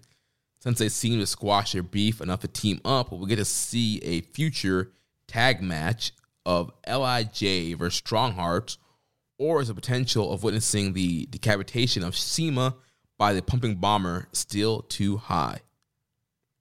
Yeah, I don't know what to think of this one. Um, I don't know all the backstory when it comes to these guys. I know they've had heat for many, many years, and you know, money talks. They're they're they're tagging together again. Did that already happen, or because this? I think this question's from a few weeks ago, so I I can't. I'm not sure if they. Yeah, I'm not sure if, if the match has happened yet or not. I know I did see like the advertisement for it, and I did. I've always been hearing the heat that these guys had. I know Shingo was pretty upset initially when Shima was brought into New Japan, but yeah, it seems like they they squashed the beef for now. They they are teaming up or already have teamed up, and I mean I think a LIJ Strong Hearts match would be dope. You know, a lot of guys that work together hate each other, so they might not squash any sort of beef. but um, yeah, I mean, I don't know. Could we see LIJ versus Strong Hearts? Sure. Does that mean it's going to include Shingo? Don't know. Yeah. Uh, last question here. Also on the 518 GLEAT card is another potential excursion match the week as Hiroki Goto versus Hayato Tamura. El will also be defending his G-Rex title against Shigehiro Irie on the card. Do you think GLEAT will take the title off of El to avoid these booking politics? That's a great question. By the time this airs, I think most people will know the answer to that question because it should have already occurred. Um, I don't know. It seems kind of early to take that belt off of him, but uh, you know, your guess is as good as mine, honestly. Yeah, I mean, I, I don't think based on him losing to Douki on the first night as champ, I, I don't think politics are going to be a, a, big thing coming into play here. So I think he could keep the title. I felt like they made a really big deal about him being G-Rex champ. They made a big deal about Yuta being the pure champ and Ace Austin being the X Division champ. I think New Japan wants to have this tournament full of champions. Um, also, I don't think New Japan can control. It's going to control the GLEAT booking, but I, I, I don't see any reason that Lindaman needs to lose. I think he can still beat your ex champ and you know eat some losses, eat some wins, and be fun. Well, that's gonna wrap up the uh, questions for this week. Let's jump over to uh, recommended match of the week. So last week for the recommended match, I recommended uh, Dominion 2014 junior title match between Kota Ibushi and Ricochet. Yeah, so this was a match where I couldn't recall had I seen this before because I knew that I'd seen matches between them in the past, uh, or or actually I haven't looked at Cagematch. Maybe this is the only match they've had. I don't know. I, I doubt it. But um, I was talking with Rich about it this week, and I was like, I think this is the one where Bushi beats him with the Phoenix Plex, and that's exactly what it was. So yes, I had already seen this match going into it um, but I didn't see it in real time dirt back in 2014. I actually saw this match on um, AXS TV mm. during the AXS TV run when they're like airing some of the older stuff. And I was blown away by it then, and I'm still blown away by it now. Um, man, this stuff really holds up. There is some things in the match that's kind there's some goofiness like pre-selling in some spots where like you know, Ricochet knows he's gonna like take a giant lariat, so like he's already like selling the facials on it and, and moving before he gets hit. Yeah, and and there was a lot of crazy strike exchanges where some of the stuff just didn't land, but for the most part, these guys were super fast paced, super, you know, work rate, uh, just balls to the wall, doing all kinds of dives and high risk maneuvers and you know awesome kick exchanges and strike exchanges and the whole time um the interesting thing about the match is how Ricochet keeps trying to get the Benadryller over and over and over again. And if you didn't know that was his finisher, you might not know what's going on. Um, because they they're not, you know, it's Japanese commentary, so you they you know I don't hear them being like, oh Benadryller, so you don't know. but um time and time and time again, he's getting close to landing it, and Kota Ibushi just always has an answer. And then um, at the tail end of the match, Ibushi's landing all of his big offense. He's hitting him with the last ride and yada yada. And, um, you know, Ricochet's being super resilient, kicking out of everything, and then finally he signals to the crowd, makes them think he's going to do another last ride sit out power bomb, and instead he phoenix plexes this man. it's like when he land. I I had actually never when I saw that for the first time. I'd never seen that move, and I was like, "What the fuck?" Like, and it's still it's still as crazy today as it was back then. So um, that's the same move that broke Hiromu's neck in um, San Francisco a few years ago when it was botched. Yeah, So- the the Dragon Lee match. Yeah, Yeah, um, this match ruled. I mean, really, it's just awesome. If you haven't seen it, you should go out of your way. Ricochet versus uh versus uh Kota Ibushi from Dominion 2014. Uh, I'm probably like uh, four and a half. yeah, I would go about that on it. Uh, then your pick from excursion match of the week last week was Jon Moxley versus Filthy Tom Lawler from Defy Wild Ones, and man, this match was awesome. I know I heard Dave saying this is probably uh, Filthy Tom's best matchup that he's seen, and I, I think I'm gonna have to agree with him there. Like this match was hard hitting. Both guys got juice uh, being thrown into the turnbuckle pad. Both guys are bleeding. Filthy Tom was just dripping, like drenched in blood. It, it was crazy. Um, great strike exchanges. Uh, both guys, obviously, Filthy Tom, MMA background, and Mox has done some MMA training, so you had, you had some good like submission um, exchanges, strike exchanges, and these guys are they were brawling all over the ring. Uh, just was awesome action here, and Moxley ends up getting the the win with the Death Rider uh, towards the end, dropping uh, Filthy Tom, and yeah, it's a really fun matchup. If you guys have not seen it, it's out on YouTube right now, and yeah, this was just an awesome matchup. Yeah, I actually haven't even gotten a chance to check this out yet. Uh, I plan to, and this week's there's been a few things. Now I did a lot of good work watching a lot of wrestling this week, but um, I still haven't seen uh, the Taka Taichi Mania show. I still haven't seen the um, Fujinami show. Those are kind of like ancillary New Japan stuff, and uh, I hadn't seen this match yet. So uh, you're giving it the recommend. Definitely, yeah, this match was so awesome. What uh where where were you landing uh star ratings wise? Four and a half. Wow, that's high. Wow, that's really good. Yeah, I'm definitely gonna um check that out this week for sure. Nice. So for this week, it's uh, my turn to pick the excursion match. So I'm gonna help you out here. I'm gonna go with the JTO main event from Takataichi Mania 2.5. Jun Kasai and Tomioka Hanma against the Suzuki Gun team of DOUKI and El Esperado. Yeah, I heard this was pretty insane. Um, so I've been meaning to catch it. Any now you watched everything from the New Japan side of that show, right? Yes. Anything else that's worth checking out or recommending or anything like that? Not really. I mean, this is the only thing that I think will would make consideration for a uh, excursion match of the week. Okay, perfect. Well, um, I will definitely check that out. And then um, this week, my recommended match of the week is uh, it's going to be Kota Ibushi versus Shinsuke Nakamura. Now, hold up. Before you say, oh, but Josh, we've already seen that match. It's been recommended before. Eh-eh, no, it hasn't. because this is not Wrestle Kingdom 9 that I'm referring to. I am recommending Kota Ibushi versus Shinsuke Nakamura from August 4th, 2013, New Japan Pro Wrestling G1 Climax 23, Night 4. The Ooh. first match between these guys, which in my opinion is the better match. Nice. Looking forward to uh, checking that out. That should be a lot of fun. Uh, I miss seeing uh, Nakamura in a New Japan ring. Yeah, and you might never see Kota Ibushi in a New Japan ring again either. So there's that. True. well, that's going to uh, wrap things up for us here this week. Next week, we'll be back to review more best of the Super Junior action.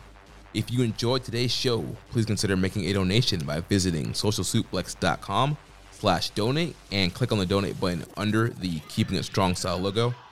Make sure you connect with us on social media. On Twitter, the show is at KI Strong Style. The network is at Social Suplex. You can follow me at Jeremy L. Donovan. On Facebook, we are facebook.com slash social suplex. You can find us in the Wrestling Squared Circle Facebook group, facebook.com slash group slash wrestling squared circle. On Instagram, we're at social suplex. On Reddit, on the Pro Black Guy, Y'all just keeping it strong style. You can email me, Jeremy at socialsuplex.com. Check out all the other shows here on the Social Suplex Podcast Network. One Nation Radio, hosted by Rich Latta and James Boyd. The Grave Consequences Podcast, hosted by Caleb and Maserati. All Things Elite, hosted by Floyd and Austin. The AEW Match Guide Podcast, hosted by Sir Sam. The Great Match Generator, hosted by Danny. Don't forget to subscribe and leave a rating and review. And we will catch you next week on Keeping It Strong Style, the ace of podcasts. Itchy pie. Uh, Thank you for listening to Keeping It Strong Style. We'll see you next time.